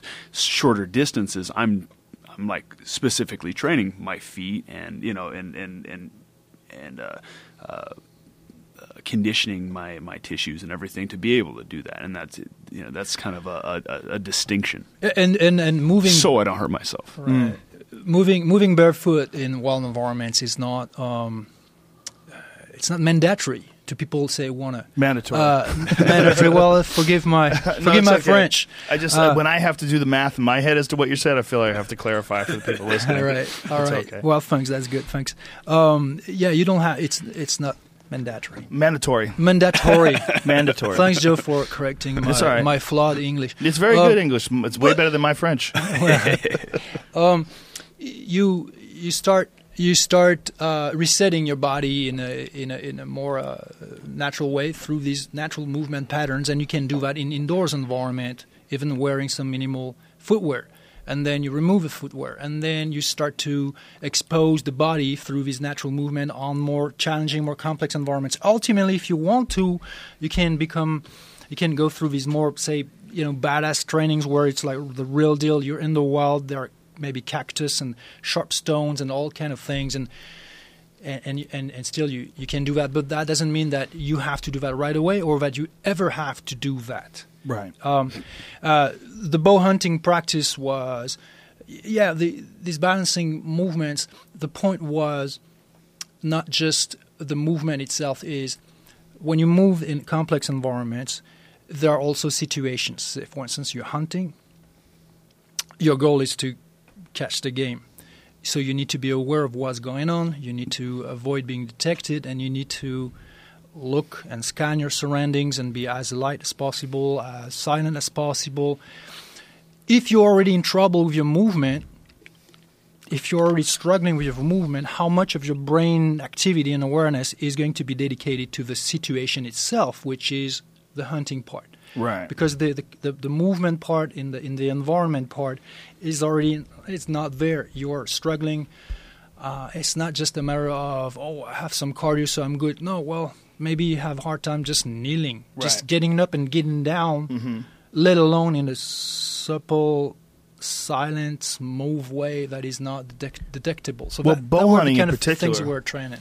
Bow hunting in particular has sort of experienced this uh, most recently, um, this fitness uh, mo- movement, where a lot of guys are getting in extremely good shape to be able to run the mountains, to, so, that they can uh, hike long distances and not be fatigued, and so that they can take shots like and have some mobility where you can be on your knees, and for long periods of time you might be have to be held at full full draw while an animal's looking at you. After having run up a, a Mhm, hill and you're exactly. you're fatigued. Yeah. Yeah, Yep. and it's the difference between being successful and not being successful. I mean, in today's day, you can still go to the supermarket, but ultimately, what it means is whether or not you can eat or not eat. So you have to be in physical shape to be able to do that kind of hunting, and a lot of it is at high altitude. So you're Right. trudging through the mountains with low so both, oxygen. both the body and mind have to deal with so uh, many diverse variable changing, and that's yes, that's again that's adaptability. It's Yeah. it's about adaptability. Uh, I got the the, the chance uh, to to train the the SEALs in Coronado, and these guys are well. Number one, they are gentlemen. They're real good good people, but uh, they are extremely fit from the the stance uh, the standpoint of how much they can run, how much they can endure. But I would challenge them with very simple movements, such as some of the movements we've trained together with Carlos. Uh, the when you are in that split squat position and you pivot, reverse your orientation from forward to backward, uh, and while maybe holding a, a stick that represents uh, a rifle or a bow or could be a camera if you're shooting photos. So if you're struggling with that movement, you have imbalances. How much again of your situational awareness can be dedicated to w- the situation at hand, right. at stake? That, right. That's a good point. Because you're surviving the movement, like whoop, oh, excuse me, and then Right. for a Stay, sp- stay close to the mic. Oh, if you can. all right. And then for a split second, or f- maybe for a little longer, uh, you're in trouble. So, uh, in in in a cage situation, it's very similar because you need to always keep an eye on your opponent. So you need that situational awareness, while also not having to think exclusively at how you move. So the more uh, comfortable your movement, the more fluid, the more second nature it becomes, then the more attention your brain can dedicate to the situation and to the adaptability, the range, the timing, all of these subtle little adaptations. And your brain is in charge. Your brain commands, not the body. So the body needs to be able to uh, to to uh, to move uh, in, in highly reliable way. Ultimately, that it is the movement itself or the situational situational um, awareness. It all boils down to the brain. What I was getting at before with the, the bow hunting is, uh, and with regards to your diet, like, do you eat wild game or do you get like what? I do, yeah. Um, mainly, I eat uh, grass-fed, free-range uh, meats. Um, I get as much wild game as I can. Like I said, I didn't kill anything the last two years, but the people that I, I did go with did. They they they har- harvested elk. Um, so you know, I we all share the meat. Um, so yeah, I, I eat as, as as much wild game as possible because I feel like that's, I mean, that's about as pure as you can get. Yeah, it's it really is healthy too. When you eat it, it does have like a different effect on your body. You can feel it if you're if you're health conscious and if you're aware of what you're taking in on a regular basis, Mm-hmm. you're sort of aware of how your body reacts. You'll see you'll feel different when you eat wild game. It's Yeah. just more nutrient dense. Yeah, yeah, and and there's you know there's other aspects to it, man. When you when you s- see the animal die or you kill the animal, there's just a, a sense of gratitude. I feel like for this thing giving its life to nourish your body, as opposed to buying something in a nice little neat package with fucking Saran wrap over it. You don't even you don't really think that a life was you know was separated um, to give you to to nourish your body, Right. but when you when you go out and you you see it or it's you know it's in front of you you realize you know that you're a little bit more connected to what you're putting in your body and i think that disconnect is a part of the um uh, the, the the problem with our with our our food you know i guess uh, sickness our food culture that we you know that we're Yeah. that we're experiencing these days The gratitude is certainly an aspect of it, and also the connection, just Mm-hmm. a, an understanding, a real understanding of what happened, how you got there,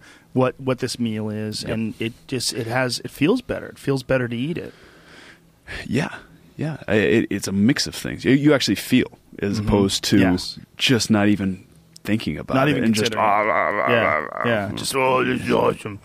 Now, Mike Dolce, you were saying uh, works with you for or worked with you for this last camp. What was the difference? Like, what what different things did you eat, and what uh, what approach did you take? Did you do any blood work to examine your nutrient levels? I did not. I didn't do any blood work.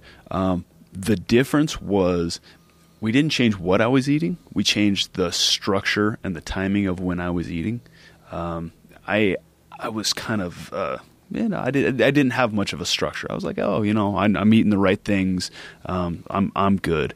Um, he he's like, okay, well, no, th- this is this is how we're gonna do it. We're gonna, you know, we're gonna do. You're gonna sit down and you, you're gonna eat till you're full. Every three hours, you're gonna have do feedings. You're not gonna kind of snack and graze here and there, which is what I was doing.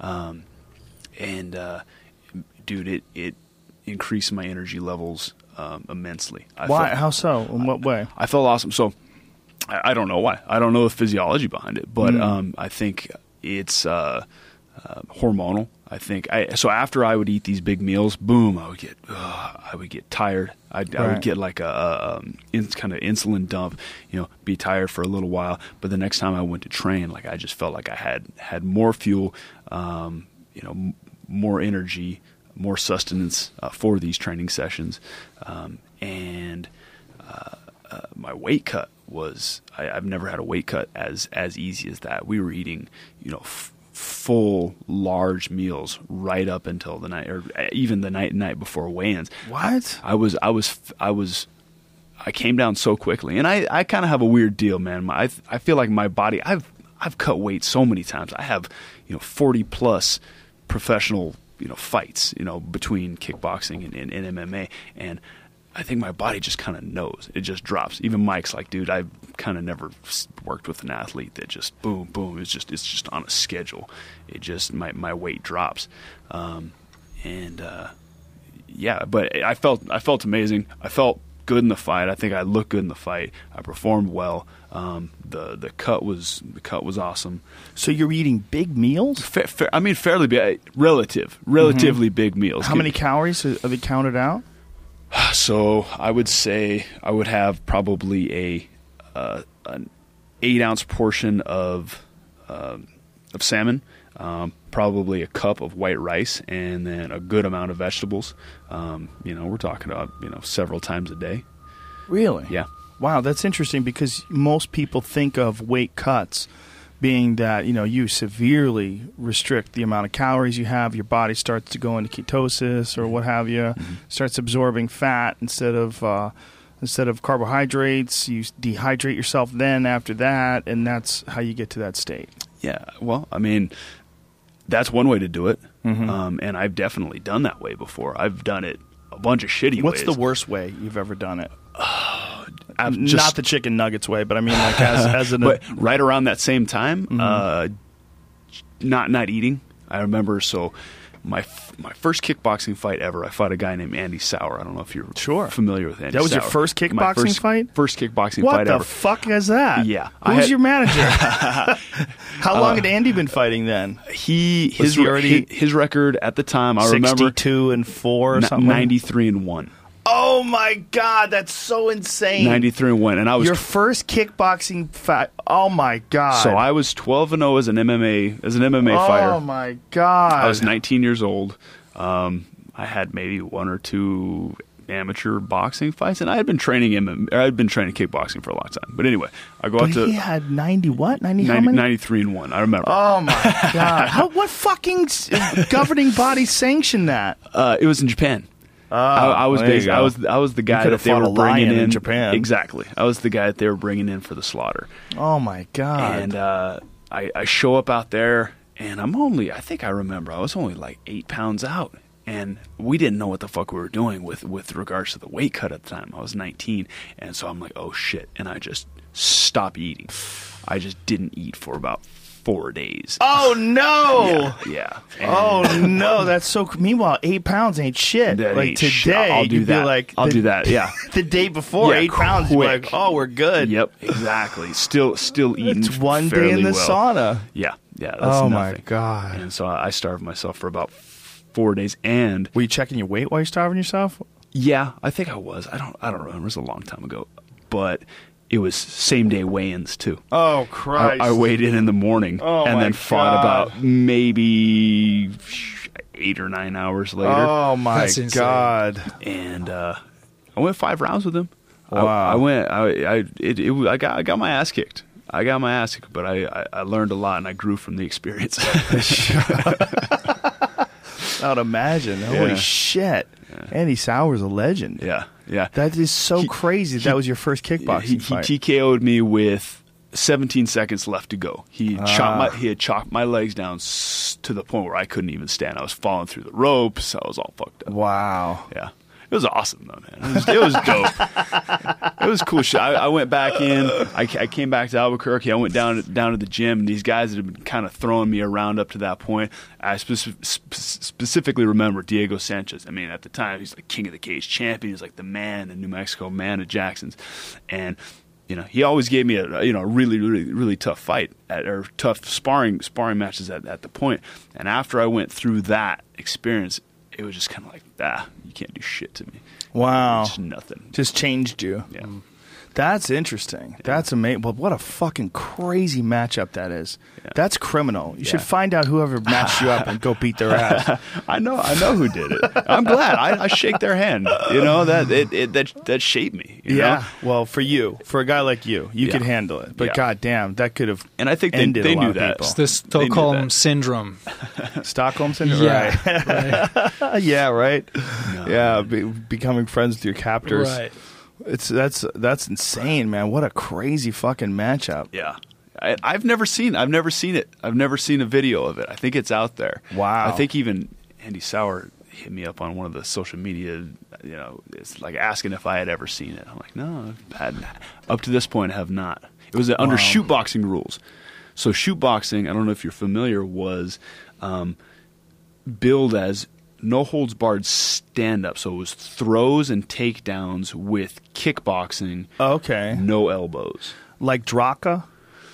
Remember when they used to do that? They were doing that in the United States for a while. Was uh, kickboxing with takedowns? I, I don't remember that, but it, it that's that's what this was supposed to be. Maurice Smith did that for a little bit. And standing submissions. What? And yeah, you were supposed to be able to do standing submissions, and I actually caught him in, in a few chokes standing. Uh-huh. And, and I think the rules were if the guy hits his knees, he's he, they they break it and they stop it.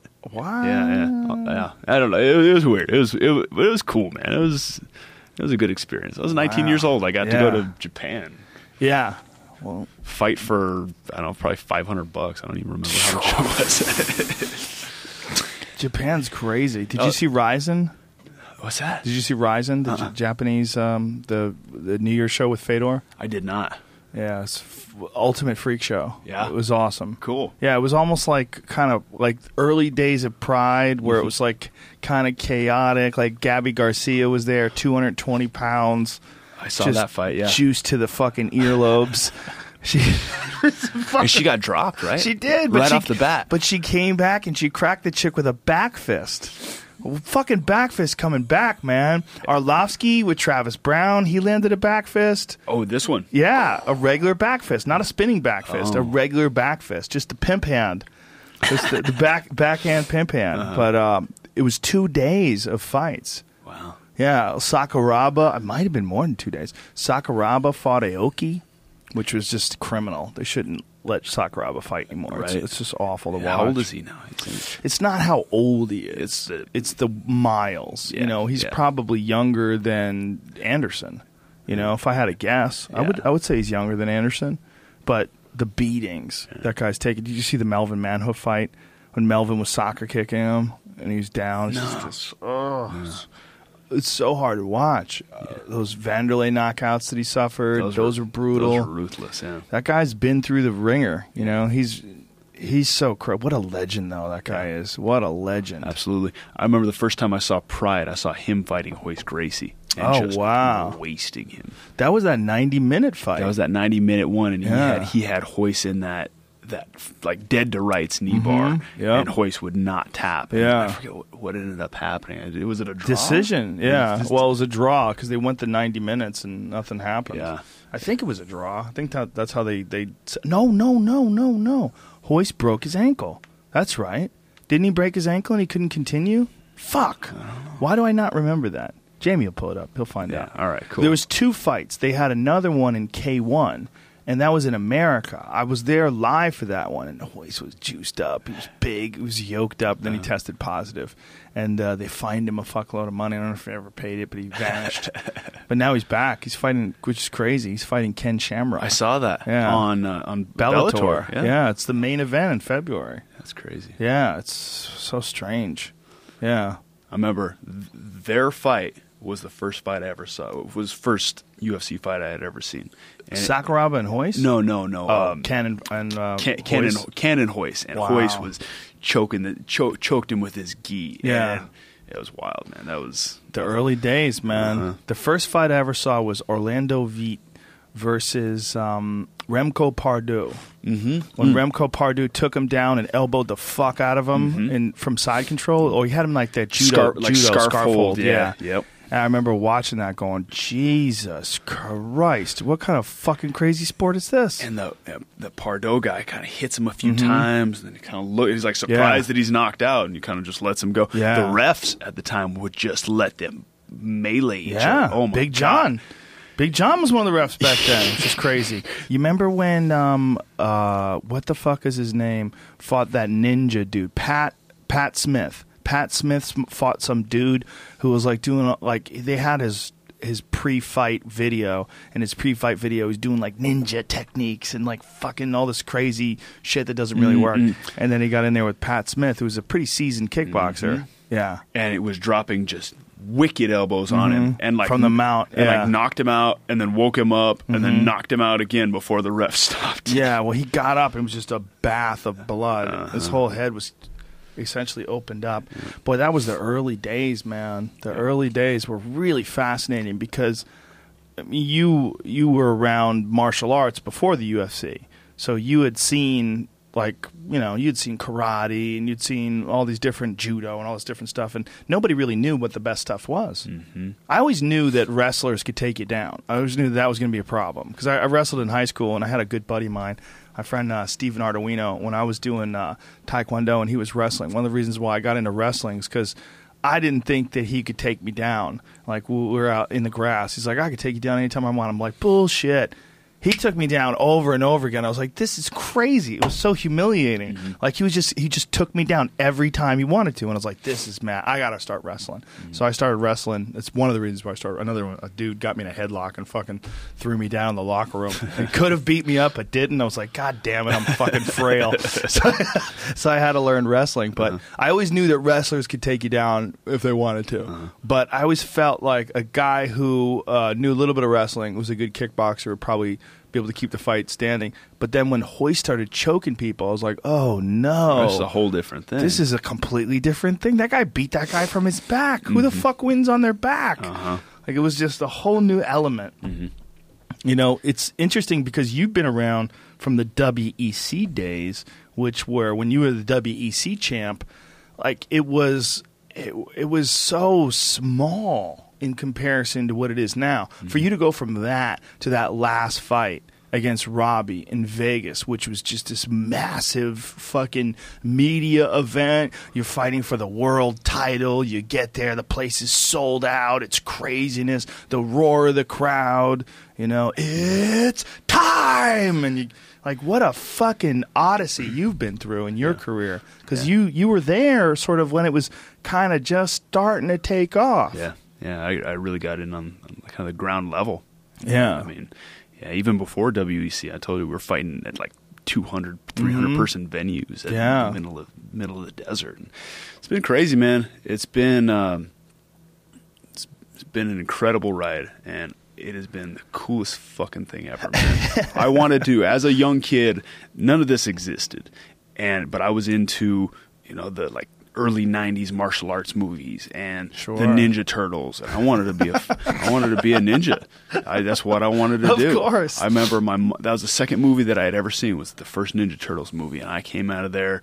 What cha cha throwing fucking kicks and spinning shit and and uh ever you know f- from then on I was training to be something. Yeah. And just so happened I lived in a time that this came to be and lived in a city where there was this camp that was you know by you know kind of inexplicably good um, for a small you know, podunk place Yeah. like Albuquerque. but not just inexplicably good for the what it was, but also for the time, and it evolved. Whereas a lot of those camps that were big back then, like the Lions Den, they're gone. You know, the Pat Miletich's gym, it's gone. Like these these gyms that were really big at the time, they didn't evolve or they didn't carry on, or for whatever reason they stopped doing it. You know, your your gym has not just evolved, but evolved to be one of the premier gyms in the world. It's really kind of incredible. Yeah, and and there's been a lot of change. You know, some Oh, yeah. a lot, like a lot of the uh, original guys have branched off and are kind of doing their own thing. But um, um, yeah, the the the genesis of MMA in Albuquerque is kind of an interesting story. Um, and I and I don't I wasn't there. I was like told this. I was you know this is kind of f- you know firsthand hearsay from the people who who did develop this thing is that basically these guys from these different disciplines got together and they had watched the UFC and wanted to oh you know I'm I have a wrestling background this guy has a kempo background this guy's like a you know a, a AKKA karate kind of background or whatever. They all got together and they started formulating this shit. And this one guy was a, a flight attendant and he was flying all over the country and every everywhere he'd stop he would he would go to these different schools um, because there wasn't the internet at the time. There were you couldn't jump on YouTube and look at techniques. Right. So he would go. The guy's name is Chris Luttrell, and he he cornered me for uh, my my fight against GSP uh, and is one of the founding members of, of Jackson's, he was going to these different jujitsu, judo, pankration schools and seeing w- what they were doing. And then he was bringing the information back, and they were, and then they were, you know, kind of getting into the laboratory and see what was working. At the same time, some of these guys were um, bouncers and police officers, and and and literally using this stuff, you know, on the street in, in some, you know, some, you know. Uh, roadhouse type fucking situations. That's my, awesome. my original my original trainer was like a Patrick Swayze from Roadhouse type kind of guy, Ch- Tom Vaughn.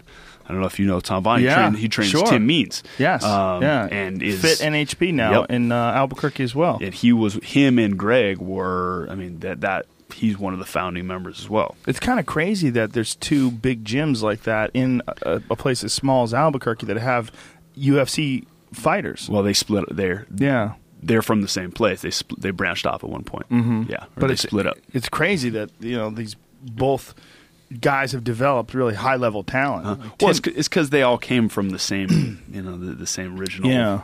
thing.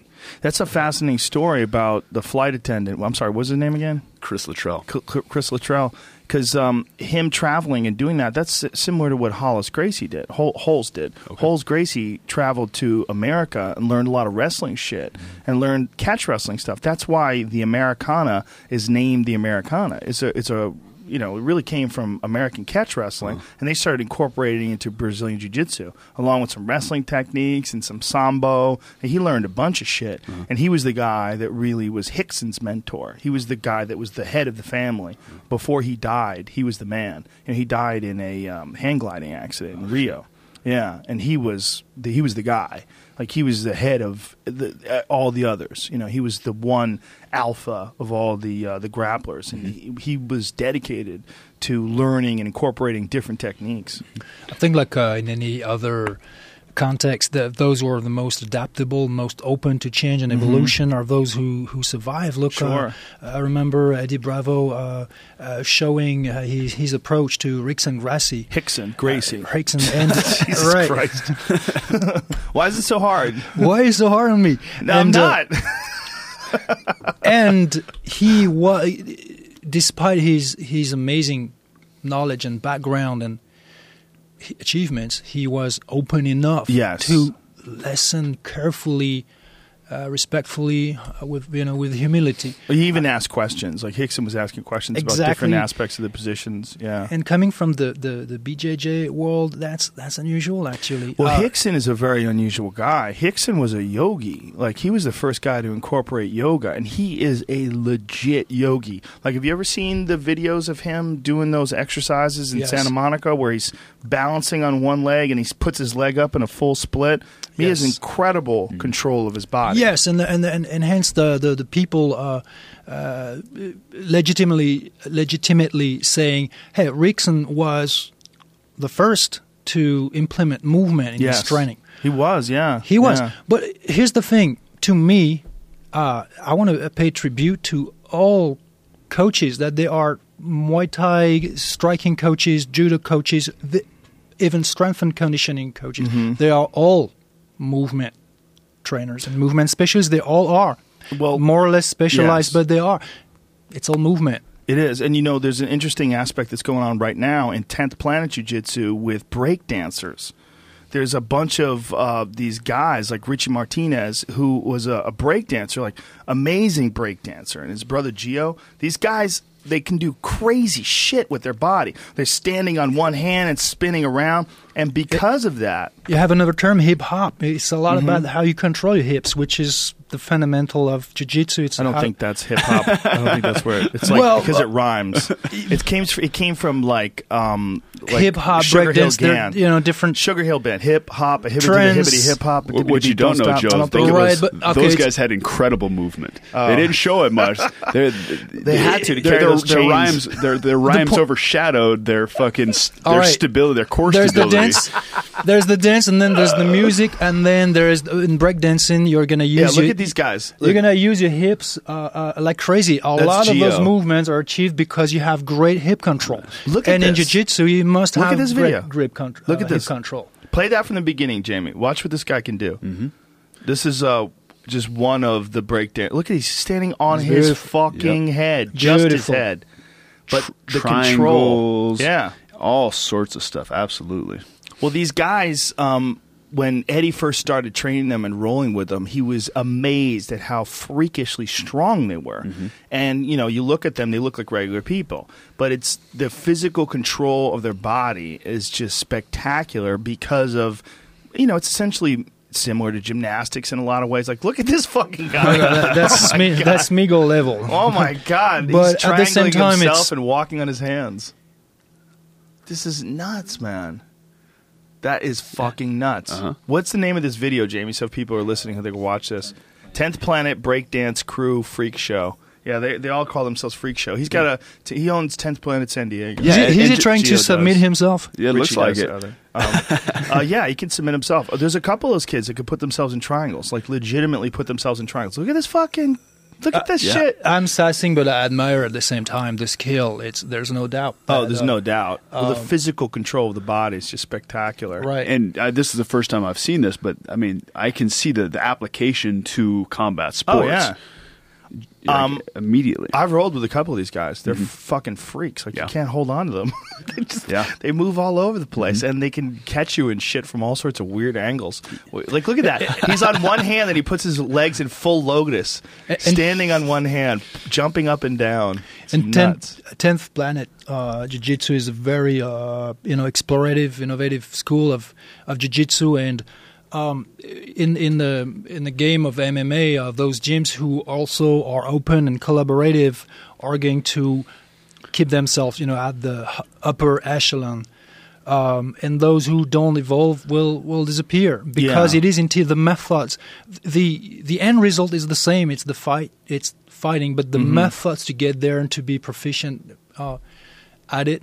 It's it boils down to the methods that you use, and uh, with uh, with Carlos, there was uh, there was no resistance when I approached him and started to train. He talked to his coaches about it, and they they may not understand right away exactly what it was about or what it was going to bring to his game, but they were at least open to it, and eventually they saw uh, what together we've been able to to improve and achieve.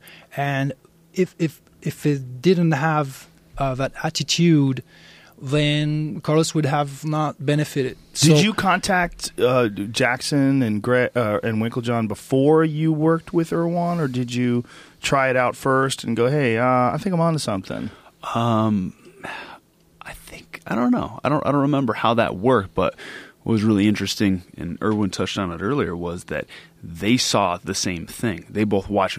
So after my The widening the stance. yeah, and and the, the ability to move forward and back. We, Mm-hmm. uh, me and uh, and uh, Greg Jackson sat, and he wanted to watch a couple of my fights, and we want he wanted to see what what we were doing well and what we needed improvement on. Um, saw a few things, and I started work with Erwan completely independently, and you know we're walking on logs and this and that. And he's like, "Well, this is kind of a plan that I I have for you, and this is what I see." And it was exactly the same thing that Greg Jackson, who is uh, you know considered to be one of the most brilliant minds in MMA, saw. Um, Erwan is a movement specialist, and Erwan had a plan and a strategy on how to improve that. Um, What was Jackson's idea of dealing with it? What did he think? well, he he knew what needed to be done. I don't think he necessarily knew how to get there.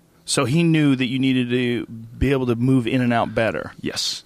but he didn't have any strategy. Yeah, well, I mean, I wouldn't say that he didn't have any strategy. It was kind of okay, you know, we'll work on that. let's figure out how. yeah, to do let, it, let, right. let's let's work on that. But maybe just drill it. uh, yeah, exactly. Drill Yeah. it. Uh, Erwan and I, we we videotaped my we videotaped us moving across the same the same distance, and this dude's fast, man. He's like a fucking deer. Uh, he moves really, really, really quickly. He can run. He can Kinda jump. looks like a deer. Yeah, he- yeah, he does. He's got that look in his eye. I don't find myself in the corner of the wood with me being a so-called deer and, and this guy with his bow because he shoots like super sharp. So uh, anyway, he threw me. so off. videos, you're going back and So, forth. yeah, and so we're video- you know we're looking at you know we're, and we're we're we're looking at this stuff in slow mo, frame by frame, where his body position is Mm-hmm. compared to where mine is, and what's the difference? He's moving faster because boom, he's more upright. He doesn't have so much weight on his front foot that he has to load and take another half second before he ju- he springs backwards. Mm. Right. and so we're like, boom, that's it. Uh, this is what this is what we need to improve on. This is what we need to, to, to do. Now we are going to drill it, and, and there's a variety of different things to kind of in, uh, you know instill that that uh, uh, uh, the stance and the posture, you know, as, as, as on a neuromuscular level. Are you having other fighters approach you now? Not yet, but Really? No. After I saw that video, I would imagine the video of you guys training together. I'd be like, this here's is the thing. I think really there's there is still some uh, probably some uh, um, uh, skepticism. You know, what's this movement coaching? And Mm-hmm. Right. Like, in Guy the- looks like if the guy doesn't have uh, doesn't look like Jesus, doesn't have a man bun and a suave foreign Yeah. accent, it's a ripoff. You know, uh, right? So um, I think that it, it they don't know exactly what it is about, and they probably believe that it's either ran- it's probably random or. But if you listen to what Carlos says, um, it is actually it was highly specific because a camp is three months. We would uh, train once a week, maybe sometime twice a week, but that's still a limited amount of time to Right. make those changes happen. So I had to choose my battle, and I- and then I I, I I I I told Carlos, listen, this is what I believe we need to work on and just focus on, and and we did that for the first camp, and then the second camp for uh, Lawler was completely different, completely different, uh, and and highly specific to uh, to improving uh, kicking. What were you going to say? You were going to say so we, we about- actually we do have some guys that are they've been doing this kind of independently. They uh, one of the one of the guys is a young guy, and they're fighting on like amateur and regional levels. But you, I have a feeling we're gonna you're gonna know their names here, you know, in the next couple of years. Um, they're up and coming guys. They're young, uh, you know, like 21, 22, 23 year old, you know, kind of making their way.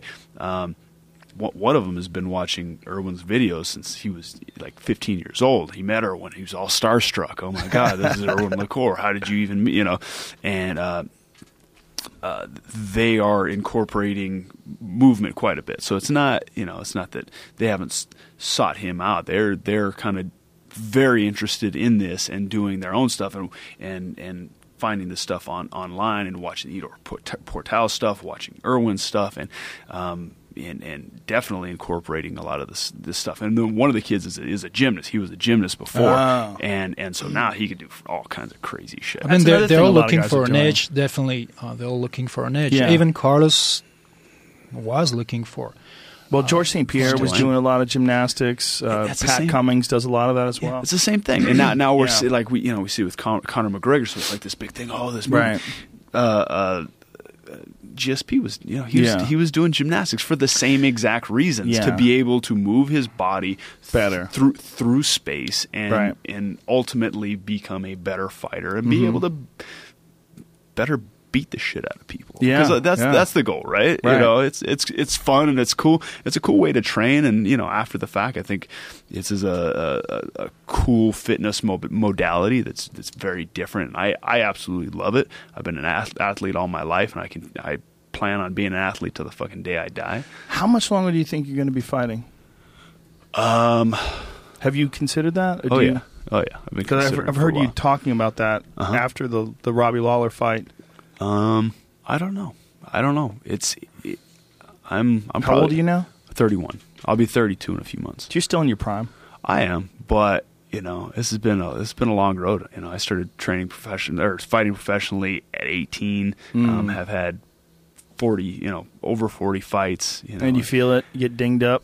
I get dinged up, and you, I, I still feel great. I think I think my concern is the long term neurological stuff um, Mm-hmm. that is you know the kind of com- coming to light with you know with uh, you know all this this studies on this the concussions and you see me fight. I don't I don't go in there and not take damage. Yeah. I'm, I fucking take damage. You know I I take take punishment. You know I take I'll take two to give one, and that's just kind of my style. And Well, you didn't fight like that in the Nick Diaz fight. That was like one of the few fights where you didn't fight like that. Yeah. Uh, you know, I, I felt I'd seen a lot of guys go in against Nick Diaz and gas themselves out trying to knock that guy out, man. Yeah. It's like he can't, you can't knock him out. He took a full on uh, uh, left hook from, from Paul Daley, flopped around a little bit, popped back up. Paul Daley blew his wad trying to finish him, and then and then got knocked the fuck out himself. Yeah. And, and I've seen a lot of guys, you know, you know hurt him, but he's so goddamn tough. He's so hard to put away. And so, yeah, it was more of a um, of a calculated approach. You know, as I got flowing later in the fight, I started opening up a little bit. But um, I think that's what a lot of Nick Diaz's strategy is. He he wants, for one, he wants to get in your head, and he wants you to fight emotionally. He wants you to sit there and have a face punch punching competition with him. you know, oh, we're gonna stand here like it's the fucking schoolyard. Was he And- talking a lot of shit to you? he, he was, but it. I just I knew, I knew what he's gonna do. Mhm. I mean, I grew I grew up with Right. dudes like that. You Right. Know, you know, my whole life. I was, you know, so I was kind of used to that, and I knew that I was going to have to be emotionally, um, Prepared. yeah, mo- yeah, yeah, emotionally, uh, kind of, kind of shut down, and just fight a, a strategic fucking game plan against the guy. Yeah. it was uh, it was f- interesting to watch that fight because you know he was extremely frustrated by that, you know, and he couldn't get you to change, you know. Whereas he's been able to like fuck with guys' heads, like the Frank Shamrock fight. Like you could see Frank Shamrock going, "I can't fucking believe this is happening to me." Mm-hmm. Like when Nick was ca- talking shit to him, like "What, bitch? What?" and then popping him with a jab. You could see, like for some people, that shit talking becomes overwhelming with mm-hmm. Nick. Mm-hmm. Yeah. Yeah. You know what's funny is uh, both me and Cowboy fought the Diaz brothers within a few weeks of each other, right? Uh, uh, Cowboy lost to Nate, and I fought Nick just a few weeks later. And in in preparation for both of our camps, we would we were switching roles and both fighting southpaw and both fighting. You know, like one round I would fight southpaw and talk a bunch of shit and try and try try try to get you know try try to emulate the Diaz style, and then the next round he would do the same. Did you yell out Stockton, motherfucker? I- I- Two oh nine. I I, yeah, well, I, I did my best impression. That reminds me of a Buddhist uh, monk drill where they're all in their meditation posture and uh, they they partner up, and the other guy is like trying to instigate them and you know talk crap to them to have them get out of their meditation. Mm. That's the drill. Very- Well, there's definitely similar. something to that. I mean, if you're not used to people that talk shit, when someone talks shit to you, it can be like emotionally devastating. Like, what? What's happening here? But if you're used to be like, fuck you, I've Yeah. heard this shit. You know, it's Yep. it, it becomes normal. Yeah. You know, I mean, I try to explain that to fighters um, when they deal with online criticism as well. Like I've ha- talked to guys who would go on like the underground and see like some shit that people are talking about them and just be fucking devastated and get so upset. And I was like, look, man, you got to treat it like snake venom. You get a little bit of that shit in your system, and you're going to be okay. You get a little bit more, and you eventually you build you build up an immunity to it, mm-hmm. and then you go, oh, I get it. You're just a bunch of little cunts uh-huh. who've never accomplished shit. Yeah. So you're talking shit about fighters, calling them pussies, and like because. To to some fighters, you have a loss, and you're like, "Good, I'm glad he got knocked out. I fucking hate watching that guy fight. He's a pussy." Like, yeah, and to them, just it's some like it's- it's- hateful stuff. Oh And- my god! it's and the- initially, it, it's like it's like whoa. Yeah. After that, you know, I'd never experienced that until really until after the Diaz fight. Like I, there had been some, but after the Diaz fight, I mean, you know that it was like, yeah. big time. So yeah, I just call it the- vicious and what? I, ca- I call it the the unique snowflakes uh, snowflake uh, syndrome. Like you're told since you're a kid, you're a unique snowflake, but the problem is that they, they can't stand the heat. Does that make sense? Um, who are you talking about though? Mm, I love to. Who is the unique snowflake? The person talking shit or the fighter? Uh, uh, whoever is like being told all the time, "Hey, it's okay to be different," or "It's okay to be this and that." Uh-huh. But the problem is that sometimes you do need to uh, hear stuff about about about yourself that is challenging and, and to take it. Yeah. to not crumble, don't to not crumble. necessarily including know you criticism. need to hear it. I mean, I would, I would appreciate. I mean, man, it's hard because I like both ways. I kind of love like Nate Diaz punching Michael Johnson in the face and then pointing at him. Ah, I just fucked you up. Like mm-hmm. it's funny. Mm-hmm. You know, when Anderson fought Nick and Nick laid down on his back and pretended he was sleeping for a 2nd mm. I was fucking crying, was laughing. I love it. When Conor McGregor talks mad shit to Jose Aldo for months mm-hmm. till he just rents space in his head to the point where Aldo just he literally can't fight his fight. He has to run at Conor because he's just so overwhelmed with emotion, and then Conor sleeps him. You know, I mean, I I like both, but I prefer in a in a perfect world, I prefer martial artists. I prefer guys who go out there, treat each other with respect, shake each other's hands, and then just go at it. Agreed. Just let their skill take it. But it's an effective tactic. to these fighters, it's part of their weapons. it fucking It's works. it's not something outside their their game. It's completely uh, embedded in their whole game. It- Oh yeah. Well, it's also It a lot makes of fighters define themselves by respect, by how much someone respects them, and how how much like like to a fighter when someone's not scared of them, it becomes a very devastating thing. Uh-huh. Like I remember when Anderson fought Chris Weidman, when Ri- Weidman and Anderson were at the weigh-ins, and Anderson staring at him, looking at him, and Weidman goes. I'm not scared of you, dude. I'm not scared of you. And you could see Anderson was like, shit, this guy really isn't fucking scared of me. Like you could see there was a tangible moment where this guy wasn't pretending he wasn't scared. He just literally wasn't scared. and you That- could feel it. That that similar situation at the weigh-ins with uh, Ronda Rousey and Holly, Holm. Yes. Same thing, and I, I Yes. felt like that was a precursor to what ended up happening. Well, the big part was when Holly didn't flinch. Exactly. When Ronda was yelling at her, you fake bitch, you know, you preacher's daughter, all this stuff and stuff. And she wrote all this stuff on Instagram about her. And Holly's just standing there. And then when I interviewed Holly afterwards, she goes, Well, I was just trying to get a sip of water. And you realize, like, whoa, this girl's so fucking composed. Uh-huh. Like, so composed. Yeah. And, and also, she had been to so many dances. Yeah. She'd fought for so many boxing titles and kickboxing and MMA. She'd been in so many dances that the bright lights weren't an uncomfortable thing to her. She had she's like, "Okay, we're here again." Mm-hmm. You know, whereas for a lot of people it's like, "Whoa, this is the big show. Mm-hmm. Holy shit, I can't believe I'm here." Yep. You Absolutely. know, being overwhelmed by the moment is almost something that you can't prepare for. You, it seems to me that for a lot of people, some people just naturally can deal with moments, Mm-hmm. and some people they have to experience it a couple times to get loose. They get they got to get comfortable with it, and then they have to like some people like Cowboy's a perfect example. He fights his best when he fights a lot. He's got to fight all the time. Mm-hmm. He fights three, four times a year, and then you're going to get the best cowboy you can get. But you make him take a year off or take a you know a, a long time off, and it's he's Yeah. just he's much better when he's active. yeah. It's got to stay loose and lubed up and you Mm-hmm. Know, you know, fired up and That fight with Tim Means is going to be fucking crazy. Yeah. When they announced that, I went, "Whoa!" yeah. I Why did. Cowboy decide to take that fight? Because he doesn't like cutting weight. I have no idea. I don't know. I haven't I haven't talked to Cowboy about. I mean, I said, "Hey, what's up?" You know, we didn't, but we didn't really talk about the fight at all. Well, he's so crazy. You could probably offer him Brock Lesnar. He look, come on, bring oh, it on. Oh, for sure. Exactly. do it. That's it. That, that's why. It's, be, it's because he's Cowboy. Yeah, he's just nuts, man. Yeah. yeah, he's a fun dude, man.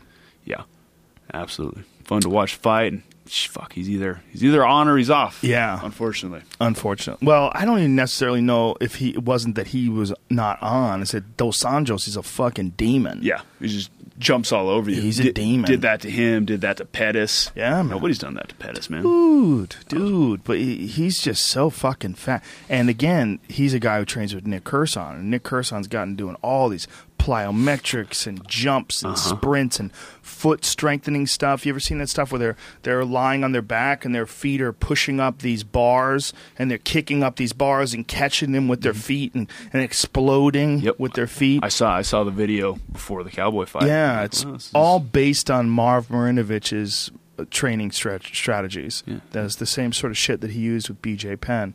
Really, it's really interesting. I remember that. I remember Yeah. Mm-hmm. watching that, and BJ was standing on the the, the tennis balls and all that sort of Yeah. thing. You know, I Very think- similar. Yeah, very similar, and and it's you know. It's all very similar, kind of a, di- different ways, Different different, branches. methods, Yeah. but it's all kind of you know, it, it's all this you know, uh, the same goal. So, what's next for you now? Do you hang back for a while? You had a brutal, crazy five round war for the title where it was as close as you're ever going to fucking get. I mean, a lot of people saw it your way, a lot of people saw it Robbie's way. It was just that close, split decision. Um, what do you do now? Um, I I'd like another shot at Robbie. You know, I I felt like I won the fight, um, and like you said, it was a razor razor close decision. Um, could have gone either way. MMA judging is subjective. You know, The It's like- scoring system's so fucking crazy too. It is It's just absolutely. nuts that we're still using that ten point must system. yeah, yeah. It doesn't it doesn't apply very well to MMA, No. and, it, and that's proven over and over again. Um, yeah, I, I mean, I'd I'd like another shot at uh at Robbie. I feel like I should have the belt right now. But it seems like Tyron Woodley's next, right? Mm-hmm. I mean, at least he was sort of promised that based on the the Hendricks fight where Hendricks didn't make weight, and um, it seems like that's what's probably being set up. But you never know with the UFC. I mean, Miesha Tate was supposed to fight Ronda if she beat uh, was it Jessica Eye? Is that who it was? Uh, I don't I think that's who it was. And then they decided no. So it's it's interesting because the UFC kind of decides to call the shots. Mhm. Has anybody talked to you about whether or not they would do that again? Uh, I think it's I think it's definitely a possibility. I, you know, I, I think the first fight they made that fight because that was the fight that people wanted to see Yeah. among um, uh, among any of the contenders. That that that was the that was the one that, that got everybody excited. Right. That that was the one, and a rematch of that fight. Oh yeah. Come on now. Well, I think as far as uh, public interest, that would be the biggest fight out there. Yeah. But I feel like I just hate when someone gets promised something. Yeah. You know, and I would feel the same way if it was you. Like Tyron Woodley get promised that title fight. If he beat Hendricks, Hendricks fucks up and doesn't make weight, and the fight fights off, and then Woodley's sort of left out to dry. I feel for him. Yeah, you know. no, and I do too. And and shit, you know, I have I have a loss to Woodley. Mm-hmm. I mean, and that you know that's definitely on my radar to to to avenge that loss.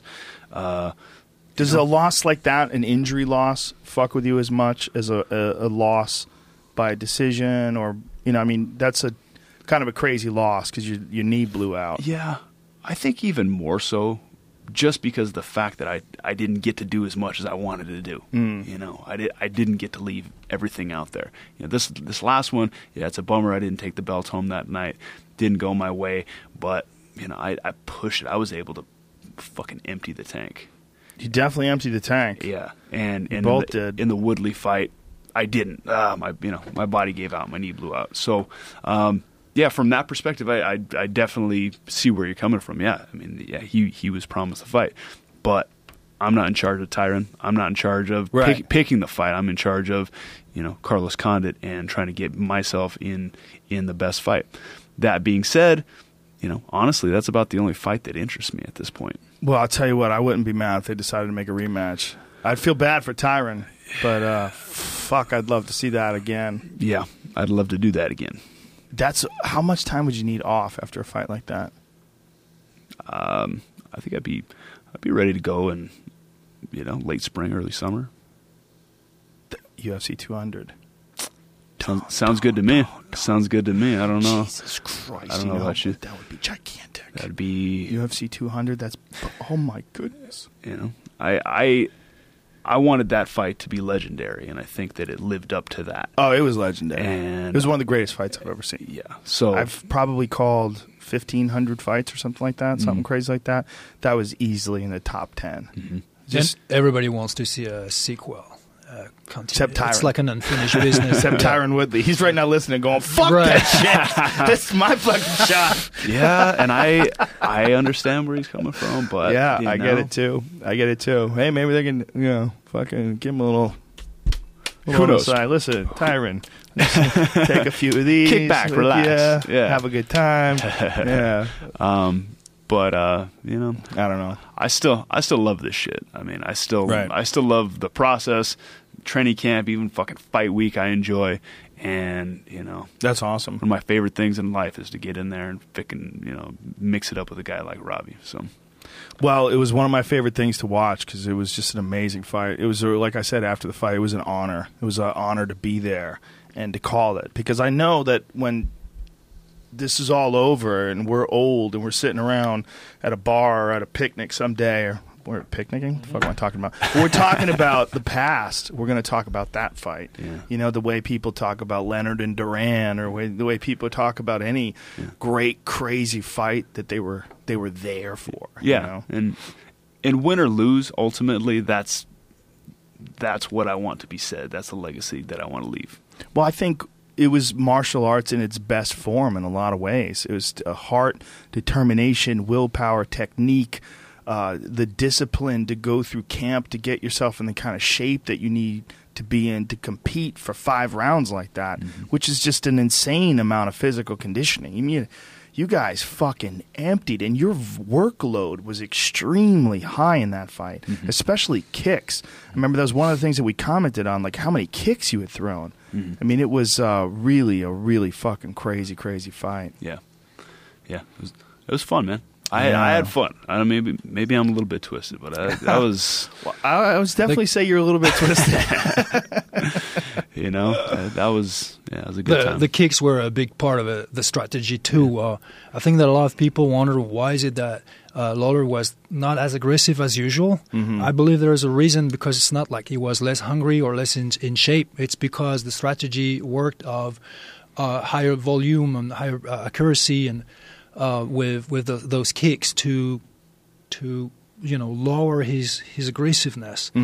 Um, it worked. Well, st- kicks are always so dangerous too because it just takes one slip up. You know, it's they're they're so much harder than punches, and you're taking them on your arms, and they fuck your arms up to the point where you can't throw punches anymore. So you got to be careful what you absorb. Right, it's part. It's uh, the volume is, is statistically the volume is going to create damage to Yeah. t- different divers, part of the, the body. so when uh, you know I've, I've heard the debate about the, the fight metrics how you know I threw a lot. I didn't necessarily land a lot. Um, and I feel like the the kick and the kicks and the, the volume of, of punches that I was uh, that I was throwing out was you know the equivalent of uh, you know say putting down cover fire if you're in a firefight. Um, yeah you're not necessarily uh, you know popping people's nuggets. Mm-hmm. But you are you know that it's part of an overall strategy Yes. to to come out with victory you're you're you're throwing him off you're making him keep his hands up you're keeping that distance you're you know making the enemy keep their head down in- Yes. in, this analogy And you weren't also loading up either. You were touching him with a lot of these things and mm-hmm. keeping him on his toes. Mm-hmm. And you know that was something that Duane was calling T.J. Dillashaw to do in his fight with Dominick Cruz. He was like just go out and then touch him, just keep touching him, and then the, the shots will come.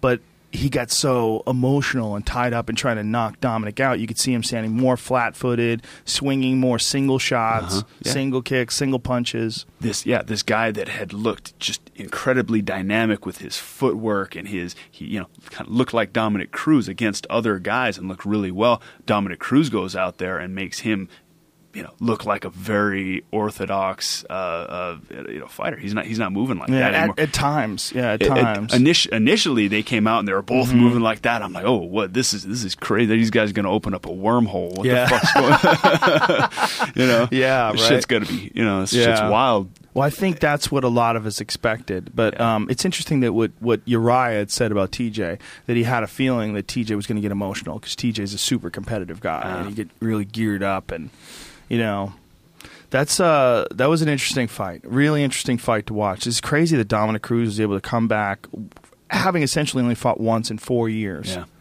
and, and win the title like perform that. like that. Yeah, yeah. He's a different kind of animal. He's a sure. smart motherfucker, too. Yeah, you is. talk to that guy? Oh yeah, oh yeah. Yeah. I, I've known him since WEC.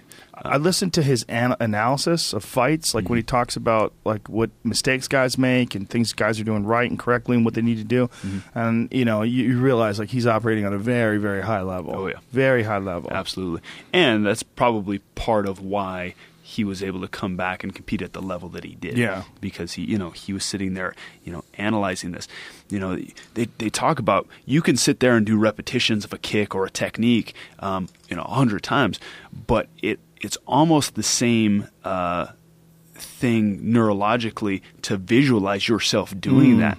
They say that, that visual visual training is a similar is, is very similar and almost as effective as actually doing it. Yes. So I wonder if I mean I wonder if there's kind of a of a correlation there. I would imagine there is. Well, he's interesting in a way also because he says that there's no such thing as octagon rust. Mm-hmm. Like I asked him about, and he's like, it's not real. Octagon is mental weakness.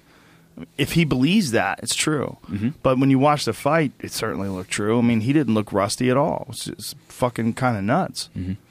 Um, I th- I think that's the thing. It's a, it's a belief thing. Yeah. He, he, he's not going to let that not not for one one second hinder him. Yeah. I agree with Carlos because in the absence of, of actual movement training due to his injury, it's very likely that he was still visualizing every day his movements and, and mm-hmm. therefore using his brain to keep practicing the movements even though the body could not the body could not follow at that you know during that mm-hmm. time. Do you examine Dominick's footwork? Do you examine guys that are fighting? Do you watch like different guys' movements uh, and it's it's close to perfection in easy using of a, a particular technique yes but also most importantly it's all about his alertness and responsiveness and mm-hmm. timing and. Right. that again it's it's it's it's uh it's not how much your body can can do it how much your mind is is able to operate your body to achieve that yeah? so you need a brain that is extremely sharp um, Well, I was super impressed with him, but one of the things that I thought of when I watched that fight is, goddamn, how good is Mighty Mouse? You got to take a leak. Is that what's going on? Yeah, let's just wrap this fucker up. uh, it's it's uh it's yeah, we, we did almost three hours. But listen, thank you very much. It was awesome. Absolutely, Thank you, man. everyone. Really appreciate it. Thanks, it. Joe. So uh, your uh, Twitter handle is uh, there's MovNat N A T Right. M-O-V-N-A-T M O V N A T, and then there's also yours, which is uh, just Erwan Erwan Le Corre. Lacour. MovNat.com. And you can find it on my Twitter page because I tweeted it today. All right. And Carlos, it's Thanks. Carlos Condit. Yep. And movnat.com, movenat, M O V N A T.com. M-O-V-N-A-T. Thank you, brother. Really appreciate Absolutely, it. It man. was awesome. It's really appreciate it. Thank you so guys. much, Thank Joe. you. All right, folks. We'll be back tomorrow with the uh, guys from Cowspiracy. Holy shit. Here we go. Thank you, everybody, for tuning into the podcast. I hope you liked it. Uh, thanks to Caveman Coffee for providing us with the caffeine to get us through this motherfucker. Go to cavemancoffeeco.com and get yourself some of that. Thank you to LegalZoom. Go to legalzoom.com. Use the promo code Rogan at checkout and get yourself a discount. Thanks also to Me Undies. Go to meundies.com forward slash Rogan now to get free shipping and 20% off your first order of the world's most awesome underwear. Thanks also to onnit.com. Go to O N N I T, use the code word Rogan, and save 10% off any and all supplements. That's it, yo. It's over. This podcast is over. All right, tomorrow I am having uh, the guys on who made Cowspiracy. If you haven't seen that documentary, stop what you're doing and go check it out now before even you uh, see the podcast. Because it's pretty fucking trippy. Very powerful interesting uh, documentary. And apparently our friend rich roll uh, was a part of it. Uh, he's one of the producers of the film. Really really really interesting stuff. And i want um, uh, I want to get into it with these guys. It's, it's a trip. So enjoy it, and uh, we'll see you tomorrow. Thank you for everything. I appreciate the fuck out of people, and uh, talk at you soon. Bye bye, big kiss. Much love.